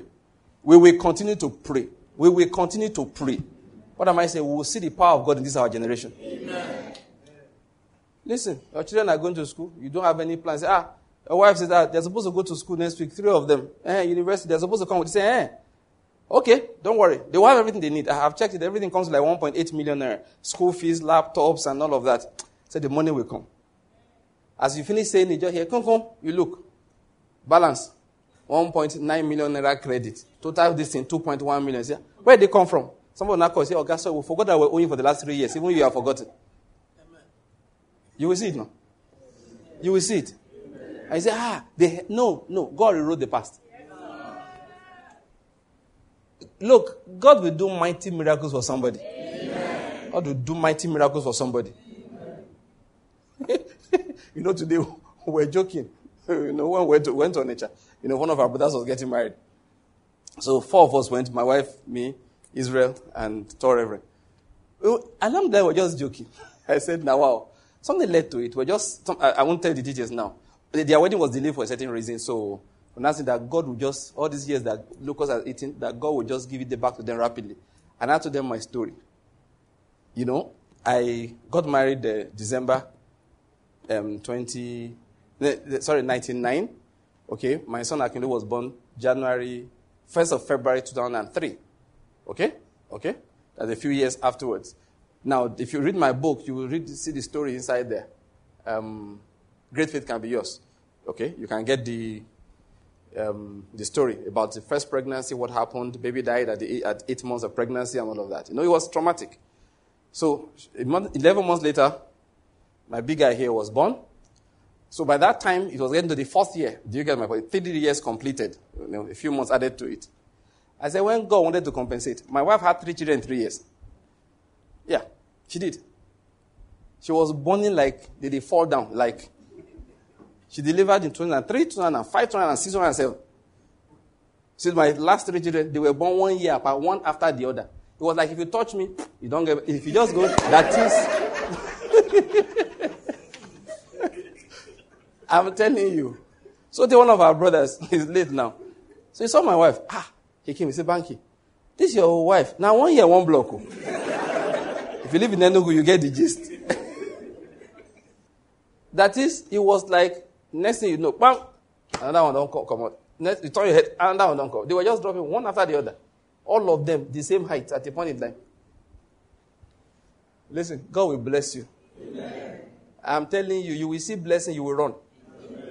This kind of thing like, God, please, can you can this blessing wait till next week? So no, you will get it today. Sir, Lord, please now. You know, the amount of orders we have, you know, to meet it, because you know I'm bringing it today. Say you are the boss. Okay, Lord. Say, Lord, give us strength and grace to be able to deliver. I said, that's what I want to hear from you. Now expand your coast, lengthen your cords. That's what he said. We can't continue living life as if we are going to explain everything that will happen to us be what is normal, what is average. If you have a high paying job, you build a big house. No. To happen to you that you look at your house, you are not even sure. Ah, he said, Who begat me all these children? Said, I wonder, how did I get here? Tell your neighbor, expect a miracle. Tell your neighbor, expect a miracle. That's what we are saying. A miracle is going to happen to you. A miracle is going to happen to you. Listen to this. You will need money. You won't know where there's money. Then you go to your wardrobe, open the door, and you will see 500,000 naira there. And you say, How did it get here? You will solve your problems first. God will give you explanation later. You think angels don't bring money. They don't do it every day, but they do it. They will cook for you. They will cook. Please, anybody listen to me? I want to, in your heart, eh, just be accepting. Because you or somebody close to you will experience things I'm saying. One night, it will happen to you. You will think tomorrow, what would these children eat when they are going to school? Oh, because my money didn't come the time you planned it. And you are told your wife you bring stuff you didn't bring. Now, ah, things don't hook. You lie on the bed, you want to think about it. Then one angel gives you a small kick. Take no thought for the morrow. Say, Lord, sorry, it's tomorrow food. Sorry, sorry. Want to think about this. Say, sufficient until the day is evil thereof. Are they sleeping? Yes. The fans on? Yes. The AC is on? Yes. Eh, why are you worried about? What you need to be concerned is are they sleeping well? Anyone get fever amongst them? Say no fever. They've eaten this night? Yes. I like, go and sleep. And you wake up next morning. See, that is, is when they are eating, you realize there was no food. The first to get up will have entered the kitchen, taken their noodles, made it, buttered their bread, arranged everything there. Everybody's eating, munching away. You know, this kind of you don't want to spoil the miracle. You'll be looking at them. You'll just be looking at them. You don't know, you don't want to say anything. You don't want to say, where do you see that, that bread? You don't want to say. Just be quiet. Everybody's eating away. All your wife can remember was that yesterday you said you would bring something. She would think you brought something. You, you know you didn't bring anything. You will just know I didn't bring it. You just be looking at this. Mm, Everybody will eat. They will be hyper full. One of your guys will even doze off because he has eaten too much that morning. You have to wake him. Come, let's go to school. You drop the children in school. You are still coming back home like, what happened? And if God wants to do a strong thing, you get back home. Even the remnant, you know, goes here. you get home, say, ah, they left half a loaf here. the angel said, I was not told to serve you. I was told to serve you. I was told to serve. I carried my thing. no, sometimes God does something to let you know. Say, I'm the one. You think we are serving a dead God? No. Like I tell my children, I said, which Jesus are we serving? So the Jesus that lived 2,000 years ago, they tell you no. Ah, no. If you ask my children, the Jesus you are serving, is it Jesus of 2,000 years ago? No. The one that walked the streets of Jerusalem, they will tell you no. Which one are you serving? Say, this one that's alive today. Is the one that's alive today. The one that lives with us. The one we pray to every day. The one that intercedes for the Father on our behalf every day. That's the one we are serving. That is the one we are serving. We're not serving the Jesus of storybook. We're serving the Jesus that is alive and well. And I'm saying to people listening to me today, you are going to begin to experience his power. This is the season of your experiencing of the power of God. It's the season of the manifestation of the Spirit and of the power of God. The sick will be healed. You will lay hands on the sick, they will recover. In the name of Jesus Christ, miracles of supernatural supply will happen to you. In Jesus' name. Open your Bibles. Let's start this message. It's the book of Luke, chapter 16. That's it. We should open to it. Please, oh, don't fall for that nonsense that's flying around. Oh. People are going to church. The country is not developing. I will go to church. My life will develop. The country will follow after. Telling you the truth. The country is not developing because many people are going to church. Are not really going to church. They are going to a building made of brick and mortar. Jesus is not there. They don't hear his word every day. That's the problem. That's the problem. Not, not, there's no problem with church going. The problem is, are you really going? Or you are just playing? You are fooling yourself. You have a, you know, your, your pastor is a son of Eli. Pastor is Reverend Hophnis. Reverend Hophni. Your friend's pastor is Reverend Phinehas. The Bible calls them sons of Belial, who do not know the Lord. That's what the Bible calls them. It said they are sons of Belial. They did not know the Lord. That's the problem we have. Nobody can start counting people who follow Hophni and Phinehas and say, We are going to church. We're not going to church, oh. we are following Hophni. If you really follow the God of Samuel, when Samuel came on the scene, do you know what used to happen? Samuel would tell them, say, if Philistines are gathering, say, fine, say, don't bother. The Lord will rout them. Then lightning will start. Thunder, hail will fall from heaven and scatter the Philistines because Samuel is leading the congregation in prayer. That's what happens when you dethrone Hophni and dethrone Phinehas. You dethrone Hophni and Phinehas out of ministry in your life. I've told you, listen, let's forget all this niceness. You go to church tomorrow, a pastor doesn't come and preach the word of God, he's only talking politics. Stop going. When he says, I don't see you again, say, Oga, let me not lie to you. You only preach politics. You have become a Biafran prophet. You don't give me the word of Jesus Christ. There's what is called the ministry of reconciliation. I don't hear from you, sir. I'm sorry, that's why you don't see me. If he's a man that will be saved, he will take counsel. He will humble himself and go and repent. Says, sir, it takes me a lot to build up my faith. I can't come every Sunday, you'll be undermining it for me. You have to guard your faith jealously. You have to. And you will playing with it anyhow. I've said it. Especially of you are senior enough, a time comes, stop tolerating nonsense. If you are junior enough, also stop tolerating nonsense. Who will not tolerate it? I don't know. Those who are in the middle. Every Sunday you dress up. you wear your best suit. You do makeup. You go and sit down in church. And then somebody will spend the next one hour undermining your faith. And next Sunday you come back again. Then I say, Pastor, please, oh, I, I don't mean, I mean no disrespect. Oh. One man left one church. what he told the pastor, I, I laughed. Met him one day. So when he left, he told the pastor, Sir, I realized that I feared you more than I feared God. That's why I left. Yeah. He said that that man, when you're in his presence, fear will come upon you. I said, I don't fear God like this. So I told the man, Sir, it's not healthy. It was a man that asked questions. He wasn't trying to fight the man. He left. The man said, ah, What is going on? He said, This is what the problem is. The same man, look, he's gotten to a point. A lot of us, if your faith is not being built, please go and look for where your faith. If there are only four or five gathered there, sit down with them. They don't pray, they just read the Bible. It's good enough for you. The Bible read to you in the company of true believers is good. They just read the Bible and say, Let's share the grace. It's better than somebody coming to lie to you arguing against divine counsel every day, and you keep on putting your head there. Which day will you see the miraculous power in your life? You won't see it. Go and read your Bible. Paul was preaching every day. Was it two or three years? In Ephesus. That was what led to handkerchiefs taken from his body. You can't just do this. Some of you just play, take pray one small prayer once a week, and then this power we are talking about will show. Then you pray. You pray properly, middle of the week. Sunday, somebody wipes everything away, creates doubt in your heart. Has God really said? They are tossing you to and fro. You toss yourself to. Then they toss you through. Then you toss yourself to. They toss you through. You, you are still not moving in faith. Please hear the truth consistently for a year. Let's see what will happen in your life. Listen, God heals the sick. There's nothing that's incurable with Him. But we need to, you know, stir up our spirits to be able to tap that power from God. That's what I'm preaching. That's why we are dethroning every other God. But let's get back to our message. Luke chapter 16. For time's sake, because um, we read it last time, I'll just remind us of what is there, and I'll pick it up from there. Please, I'll just have to, I'll continue preaching my message. I beg. The people of God must be blessed. Amen. My prayer for you and for me, that the miraculous power of God you will experience in your life in the name of Jesus Christ. Amen.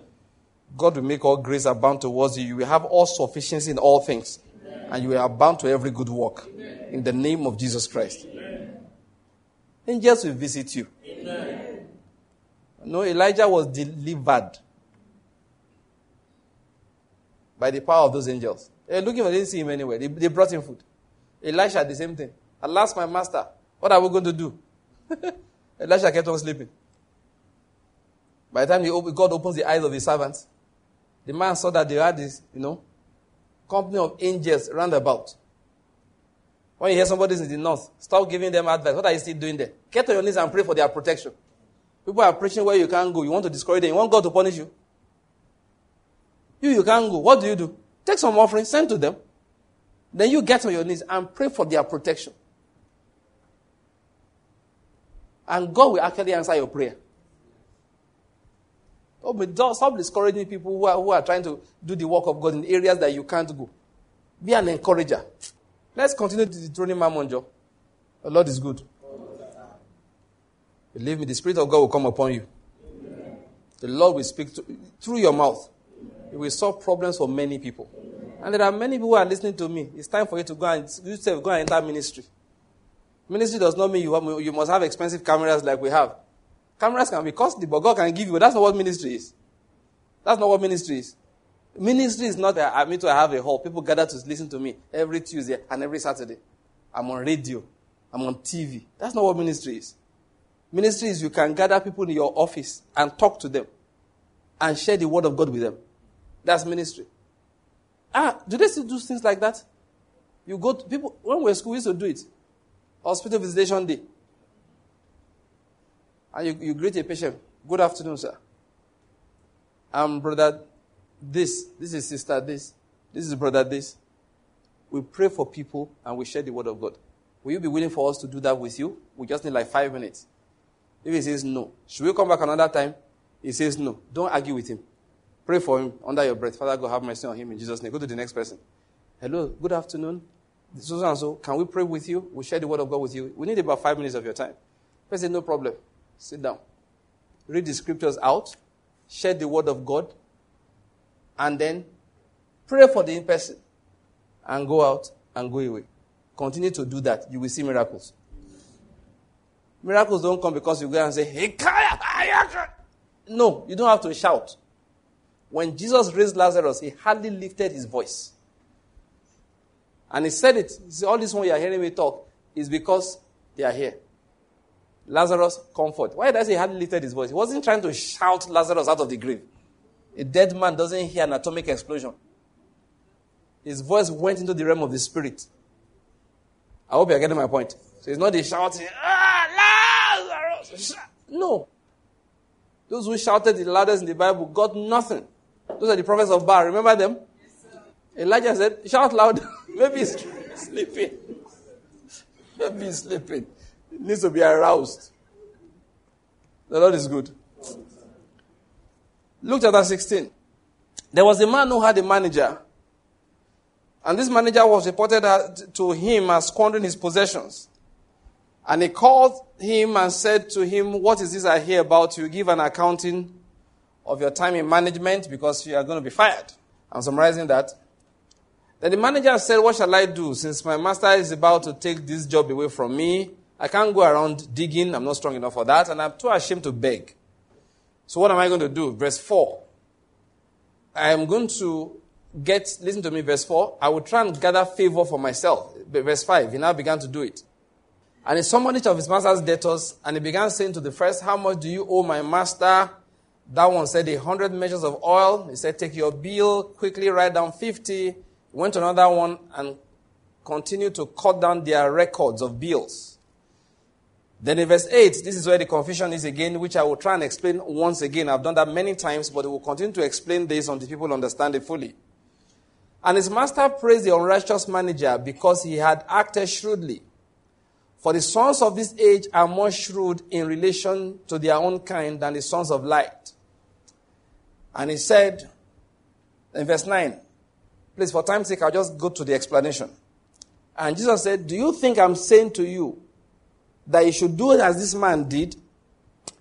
That is, make friends for yourselves by means of the wealth or mammon of unrighteousness, so that when he fails, they will receive you into the eternal dwellings. It's a question. He said, No. In verse 10, this is what I am saying to you. He who is faithful in the very little thing is faithful also in much. And he who is unrighteous in a very little thing is unrighteous also in much. Therefore, if you have not been faithful in the use of unrighteous wealth or mammon, who will entrust the true riches to you? That is, money you see is not true riches. And if you have not been faithful in the use of that which is another's, who will give you that which is your own? He said, No servant can serve two masters, for either he will hate the one and love the other, or else he will be devoted to one and despise the other. You cannot serve God and money, or mammon, or wealth. Quickly, let me just refer to Luke chapter 19 so that I can speak without much interruption for the rest of the time while I deliver the message we began last week. He said in verse um, 12, again, I'll rush this. It's something we know very well, a portion. A nobleman went to a distant country to receive a kingdom for himself and then return. As was leaving, he called ten of his slaves, gave them ten minas, said to each one of them, Do business with this until I come back. Ten, each one person got one mina. Now, if you go down to verse um, 15, when he returned after receiving the kingdom, he ordered that these slaves to whom he had given the money be called to him so that he might know what business they had done. The first appeared, saying, Master, your mina has made ten more. He said to him, Well done, good slave. Because you have been faithful in a very little thing, you are to be in authority over 10 cities. Second one, he said the same to him. He said, You are to be over five cities because he said your mina has made five minas more. Let me stop reading here because I needed to just remind us of this story so I can explain what we began to explain last time. Life is a gift of God. Don't be deceived. Let's talk about wealthy people in this world according to what the world calls wealth. I'm not saying God said they are wealthy, just to use them as an example. Don't be deceived to think Mark Zuckerberg knows how to make billions. He does not. In fact, a set of twins, his peers in school, they sued him years ago and said that Facebook was their idea, that he stole it. And he settled them, I don't think, with anything less than $100 million. I know one particular payment was $50 million. Now, Facebook was not this big then. But then he was willing to part with a lot of money to end the case. Now, are they telling the truth? I don't know. But to let you know that somebody challenged him and said this idea was our idea. Please, I'm not saying they told the truth. They probably were mistaken. But to let you know that they couldn't make it work, somebody has made it work. And the person that made it work, we're not sure it was originally his idea. We don't know. I said to you earlier, as a reminder of a fact that we all know, that out of 100 businesses in the United States of America, 99 collapses, 99 collapse within 10 years. 9 out of 10 within 5 years. It's not like they don't know how to do it. Solomon said to us, time and chance happens to all men. Now, this man we read about in Luke chapter 16, let's go over it again. What was the Lord commending about him? It was his dedication to their own affairs. He said, The people, let me paraphrase, that don't know the Lord, there is a way they solve their problems, and when they find that way, they usually are dedicated to it. So they tend to be more dedicated because it's within their control than the sons of light who have another way of getting results. Now, how do the sons of light get results? Let me just explain the principle of life again. Life is a gift. The other day in our house we were studying the book of Acts. And I realized sometimes we read out the scripture. it just stuck with me. He said, tarry in Jerusalem. You know, let me, let me just read the way he said it. He said, until you receive the gift that the Father promised. Is that gift thing? That's what, that's what I want to bring out. The fact that he told them that there is a gift that you are going to get. He said, gathering them together, he commanded them not to leave Jerusalem, but to wait for what the Father had promised. If you use another translation, like the New Living Translation, it said, until the Father sends you the gift he promised. Until the Father sends you the gift he promised. We read that. You can find that also in the NIV. Do not leave Jerusalem, but wait for the gift my Father promised. When we read that, it struck me. That my wife the kids and me were gathered together. And I said, What? You know, you know, light just shines. It just hit me again that what God wants in our lives is wait till I give you a gift. A gift is not something you labor for. It's your birthday, I come visiting you. You can't demand what I bring. I hope you're getting my point. Anything I bring, you collect. It's called a gift. If you worked for me, and you can say, okay, oh, you are owing me 2,500 naira. But if it's your birthday and I put 200 naira in the envelope, you, thank you. It's a gift. I can decide to put 10,000. And I can decide to put a million. It's a gift. And God said, wait for what? The gift is a gift. It dawned on me, life is a gift. The breath that we take is a gift. Our heart beating is a gift. Anything we receive in life is a gift. Everything is a gift. It's not our labor. And we must never forget that it's a gift. It's a gift. I was telling then about the story of my wife, you know, and the children and all of that. One day she and I were reading the One Deeper Life magazine, women's own, is it women's mirror? and there was a particular page, and that thing struck both of us.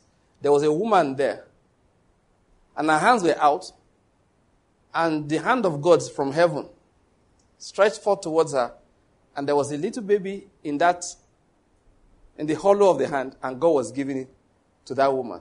And two of us look and say, wow, that's how this thing comes. It's a gift. It's a gift. You know, there was a time. I think Hannah thought it was by effort. I think Hannah thought it was by, I'm very fertile. I think Hannah felt that I've been a good girl. Hannah just felt all kinds of things. And you know, when I married, I was a virgin.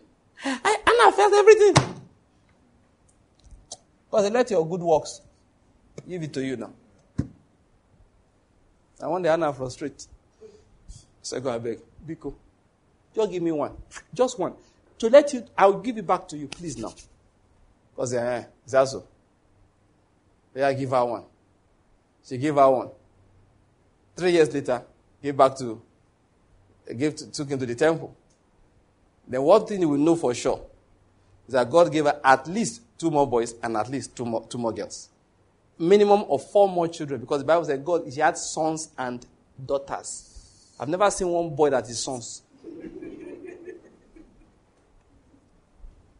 It's a gift. At the point in time, 20 years after marrying, 20 complete years,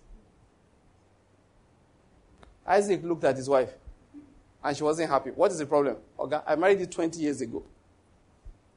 And Isaac went to one corner, said, Lord, please, can you give us something? It was a gift. The Bible says Isaac entreated the Lord for his wife Rebecca's sake. It's a gift.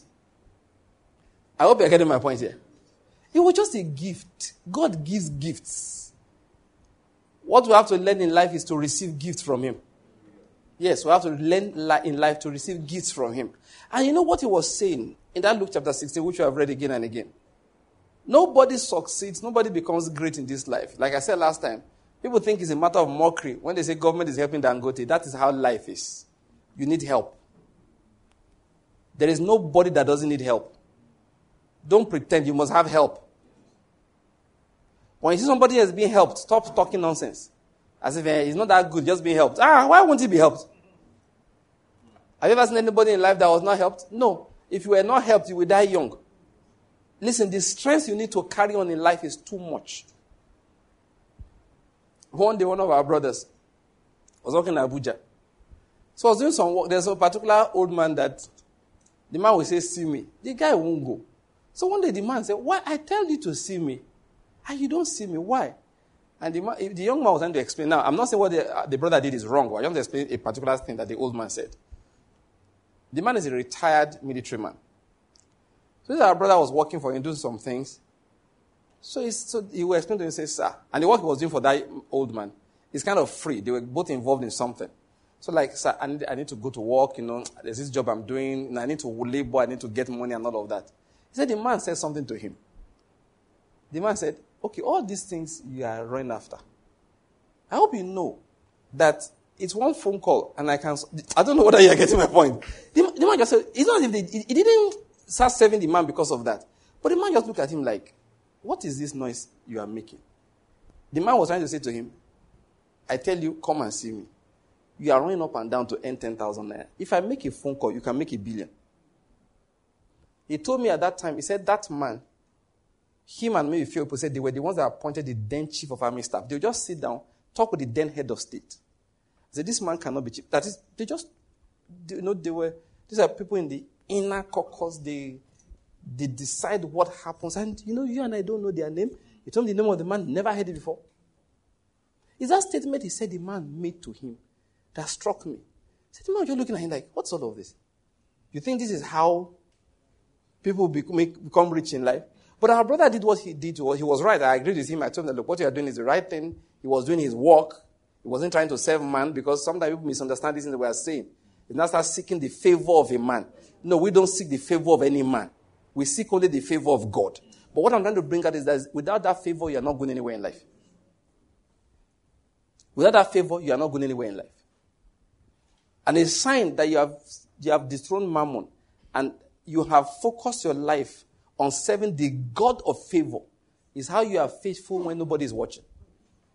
You have to serve the God of favor. That's what I'm talking about. That God of favor must be served. That God of favor, he, we will serve him. And how do you serve him? That's what Jesus was telling us. He said, simple. You sow your seeds. Like I say all the time, people twist scripture. When I mention seed, they now come and give money so you can. No, no, no, no, no, no, no, no. Jesus said, How will I give you your own? He said, I will give you opportunities to be faithful in something that belongs to somebody else. He said, Without that, I'm not giving you your own. How are you going to get big things in life? He said, I will give you small things to be faithful concerning. That is how you're going to get big things.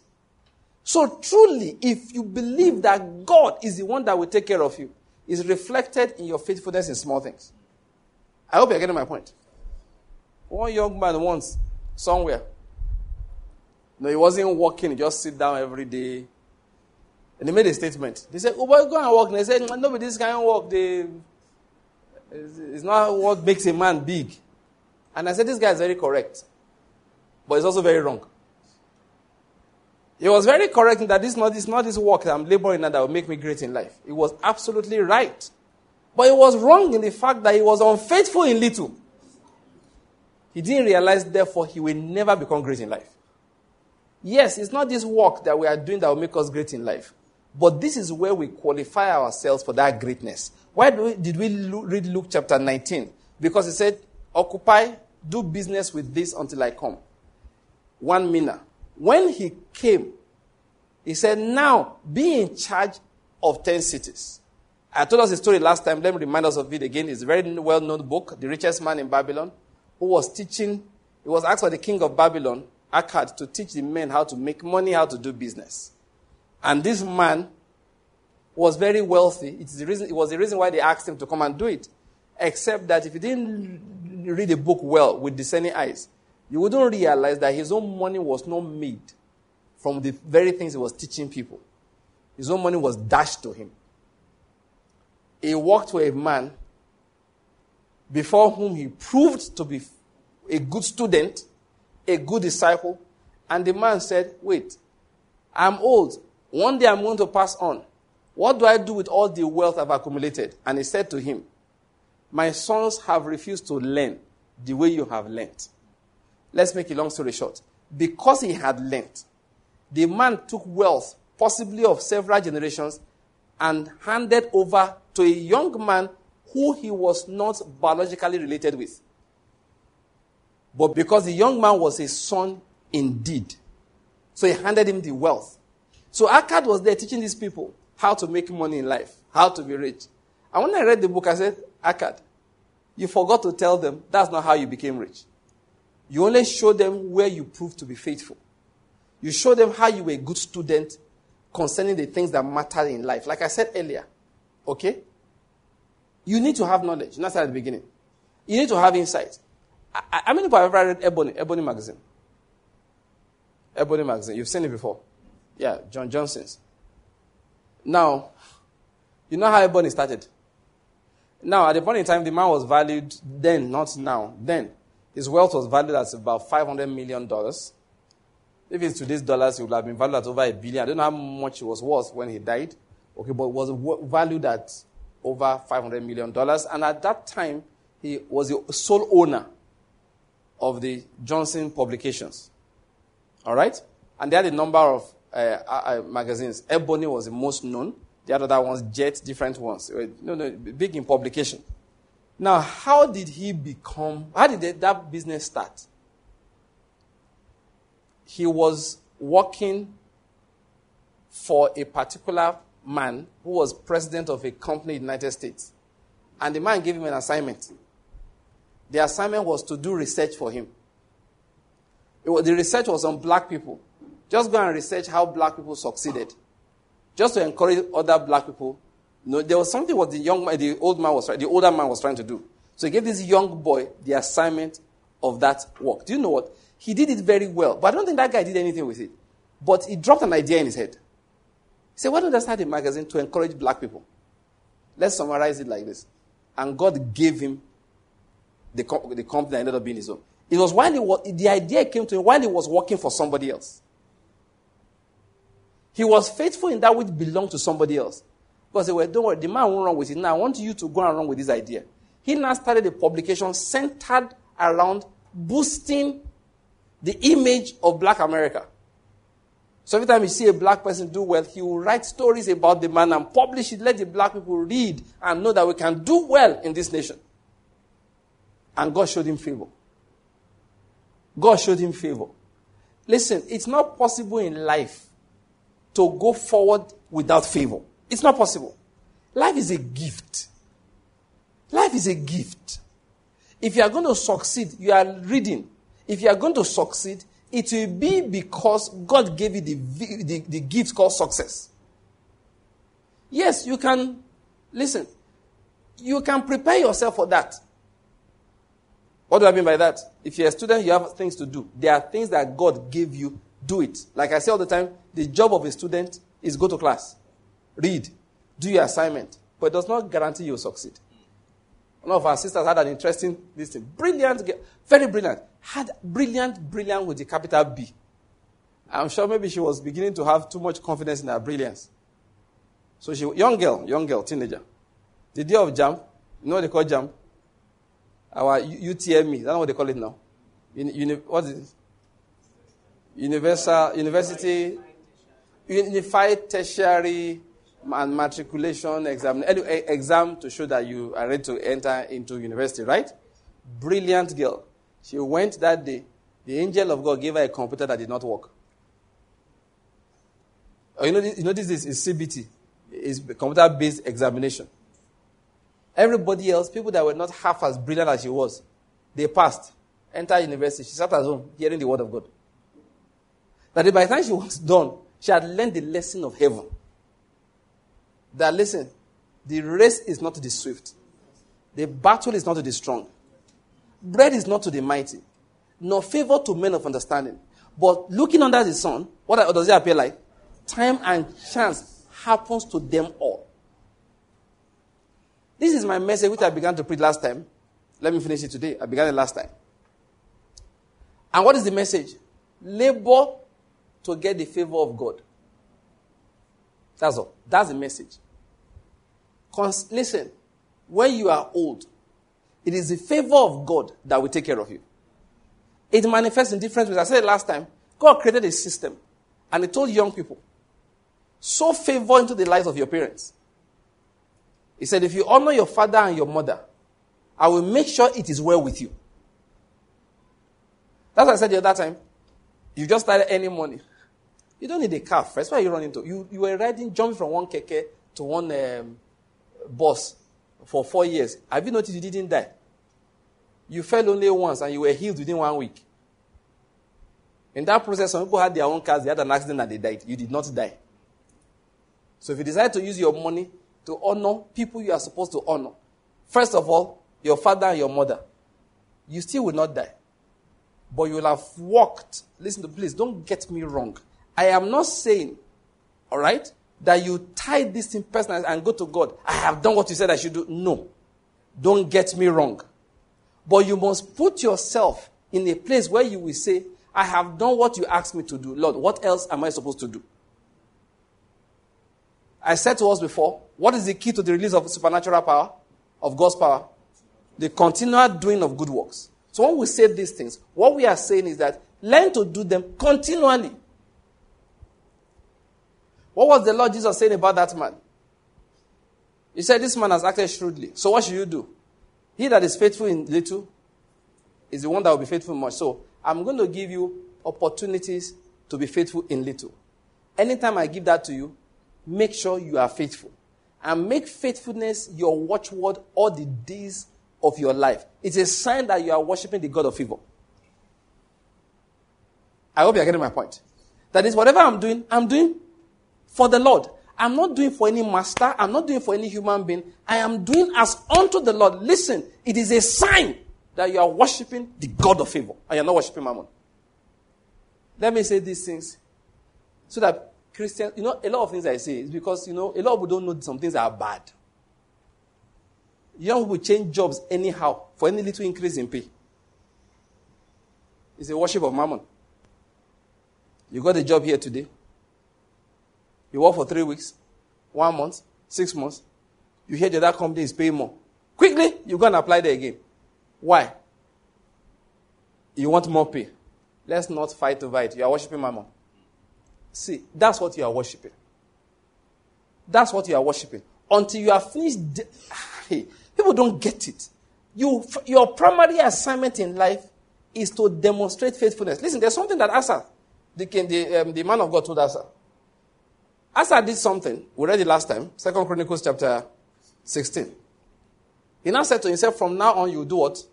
You have wars. What happened was that the king of uh, Israel, Baasha, he came against Judah. And instead of him to rely on God, you will see what did he do? He took stuff from the house of God and sent to who? Ben Hadad, the king of um, Aram. And he told that one, This is what you will do. You break up your, uh, your treaty with um, Baasha. Baasha, the king of Israel, will withdraw from me. And the point is that it worked. That's what I'm trying to say. It worked. That's where I'm going. It worked. It worked. The pressure that was on him was removed. And then the prophet came to him, and said that, listen, this thing you have done is not right. You should have relied on God. Answer, he said, from now on, what will happen?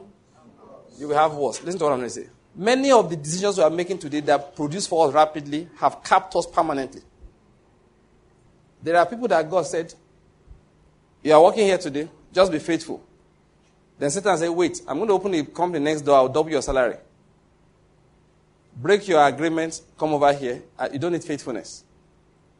Just work. For the one that makes people just, you come to work one day, next day you don't see them again, they just disappear. You know, like I say, once in a while, people will do some things, and I want to ask them, I say, Come. Is that you woke up this morning and you said, God, please, what can I do today so that you will destroy my destiny? Yeah, sometimes I see it. I'm like, wait. You some people will behave in a particular way. One day my wife was telling me about one man, a, a, a man that was working, they were supposed to do something. He didn't do it properly. And she was telling him that, he said, no, you go and call the man that uh, gave them money. You know, there was who was talking. They are explaining to you There are people live here. You have blocked their entrance. Because government gave you a contract, contract, they can't drive into their house and out. And it's been like that for weeks and weeks. And they're trying to talk to you, and you are saying you are talking nonsense like that. I said, if I was the one, I would have asked him. I said, wait, I want to just ask you a question. Let's not be angry with ourselves. If you were God and you are walking past, will you consider yourself due for blessing? I'll ask him like that. I said, the way you are behaving, you're like, God, please destroy the works of my hand. When I'm in distress, please don't help me. Let nobody show me. Honestly, that's how I want to talk to some people. Say, the way you are behaving, do you think, God, because God goes around every day looking for reasons why He will bless people? He does it. He said to Abraham, because of this thing you have done. I said, look, okay. He told uh, uh um, um, um, Asa, Asa, you've done this and it worked. He said, but what is the consequence? From now on, you will do what? You will have what? What am I going to say? There are those who did like that. They ran away from here. You got a slightly higher paying job. And God said, for the next 40 years, now you are 30, for the next 40 years, this is how you'll be looking for jobs. And you keep on getting them. Except that it will never happen that one day you will sit down and say, I'm not working again. Then your 70th birthday, you, ru- you rush out to go and work. And I'll make sure they keep paying you well. That you put your foot on the path where I will never give you your own. He said, The people you call stupid then, 15 years later, they were employing people like you. And there are times for a whole week they say they want to sit at home and pray, and they won't go anywhere. And they will earn more than you are earning. And you don't even realize that that which you did years ago is what is obstructing your motion today. Listen, how can a young man keep his way pure? It's by keeping it according to the word of God. That, listen, no matter how stupid, that was what I preached to them in um, where we went in Onitsha today, because I was supposed to preach. We were at a wedding, good enough, so the Holy Spirit put it in my heart to read from the story of the Cana of Galilee in John chapter 2. So we went there and read, but they thought I wanted to preach to the couple. I wasn't preaching to the couple, I was preaching to the congregation. I told them as much. I said, whatever he says to you, do it. That was what Mary said to them. He said, whatever he says to you, do what? Do it. I said, in this life, don't let life teach you. Let Jesus teach you. Listen. Bill Gates said something, and I find it very interesting. He said, success is a lousy teacher. Why? He said, it has a habit of seducing people smart people into thinking they are, how did he say it again? Into thinking they, they can't fail. As if they have control of what is going on in life. That when they have made some decisions a few times and that's worked out well, they think they can make the decision the next time and it will work out also correctly. In summary, Bill Gates said life in itself is a lousy teacher. Sometimes life will teach you from your own experience when it is too late to benefit from it. No, some experiments in life are 40 years long. It starts when you are 30. It's concluded when you are 70. How will you benefit? Except that the next generation will not listen to you too. Just like you did not listen to the generation before you. so what are you supposed to do? Take the word of God and just walk by it. Let me summarize what I'm trying to say. Because I don't want to get back to this later. I don't want to come back to it. Favor is what will take care of you. In life, listen, God will speak favor in your direction. That is the only way you'll be preserved, is the only way you will go far in life. There's nothing you are struggling for that God has not wrapped favor around. And what He does is that He surrounds the righteous with what? Favor as with a shield. It is that favor that we need to be safe later in life. It is that favor that we need to be secure in our old age. It's that favor that we need to advance in anything we do in this life. It's not human struggle. That's not the main message, even though that's true. The main message is this How do you sow your seed for favor so that God will find you worthy to pour favor in your direction? Because there's something here. Jesus said something clearly. He said, Blessed are the merciful for what? Just by the way, let me quickly explain this. When you want to sow seeds, choose the kind of seed you want to sow and where you are sowing it into. One of say that people sometimes think that when I give money, I will reap money. God never said that. I hope you're getting my point. He never said it. If you give money and you want money back, the only way it works is to go to the bank and give money. Then the ATM will give you what? Money back. You can give them 2 million naira. Nigerian banks are wonderful these days. At the end of the month, they'll give you 2,500 naira interest. Interest na interest now. Is it more than that? I'm not sure. the money is small. When they give interest, the one that is annoyed, you just see interest 50 kobo. You look like the alert, the price that you collect from me to inform the SMS cost is going to be more than this interest you are telling me. oh. Sometimes I want to say, bros, don't just do it, just keep the interest. Now, the only place you will get money back for money is in the bank, is in business. That's the only place. You know why? Each seed has its own soil. Let me ask you a question. Can you come to church, sow corn, and expect corn? You can't. You know why? The offering basket does not contain manure. It does not contain humus. It does not contain moisture. And it's inside a room where there's no sunlight. You can't put corn inside there and expect corn back. It doesn't work like that. Every seed has its soil. When you want to sow into the realm of the spirit, your seed must be spiritual. Now, spiritual seeds can have outward quoting. I hope you're getting my point. For example, it can look like money. For example, you may have love for the word of God. And you want, oh, okay, let's not say the word now. You have love for the gospel advancing in an environment. And you hear that, ah, my friends are going to do evangelism. I am not going. They are going. So what am I going to do? I am going to support their going. So I take 10,000 and I say, guys, please use it to buy fuel for the generator and for the vehicle that's going to take you there and back. Did I sow money? No. The seed there is not money. The real seed is that love for the advancement of the gospel, but which was encapsulated in the cash that I gave. I hope you're getting my point. That is what God will now return to me.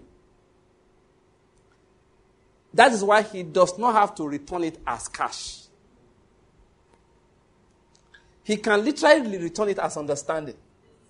He can literally return as, man, this guy loves the word of God so much.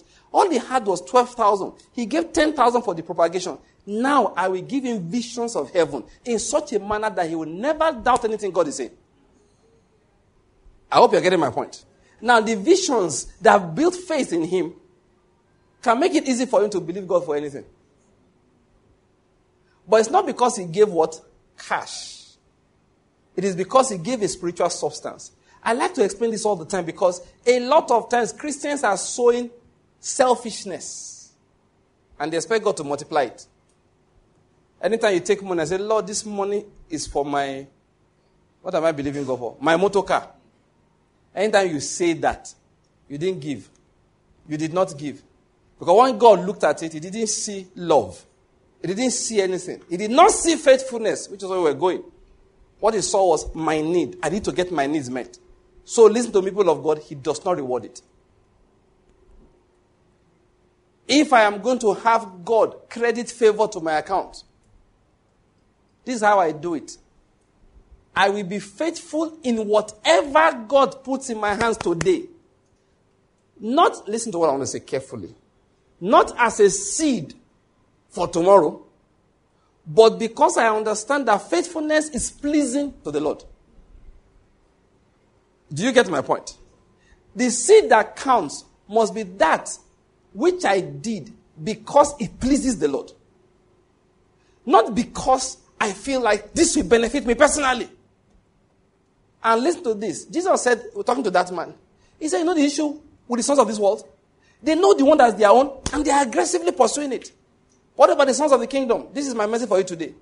That which is your own, please aggressively pursue it. And it's just two things, and I end with it. I've said it already. I just want to summarize it. One, faithfulness in what? Little. Aggressively pursue it because it matters to the Lord. Number two, that which belongs to somebody else. Right now, you are working for federal government. Next, when is our first working day of the week? We don't even know again.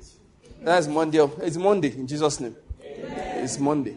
So Monday, when you get to work, tell the Lord Jesus, I've come to work. What am I supposed to do today? Don't leave until you know He's satisfied. Not has the boss gone. No. Is Jesus satisfied? That's federal government. I'm working for state government. I'm working for a private company. I told you one day, one of our brothers stumbled into another brother in Dubai. Please, can I just beg you? Don't do something that God will look and say, How can I bless you? The only thing I can do is to destroy your works.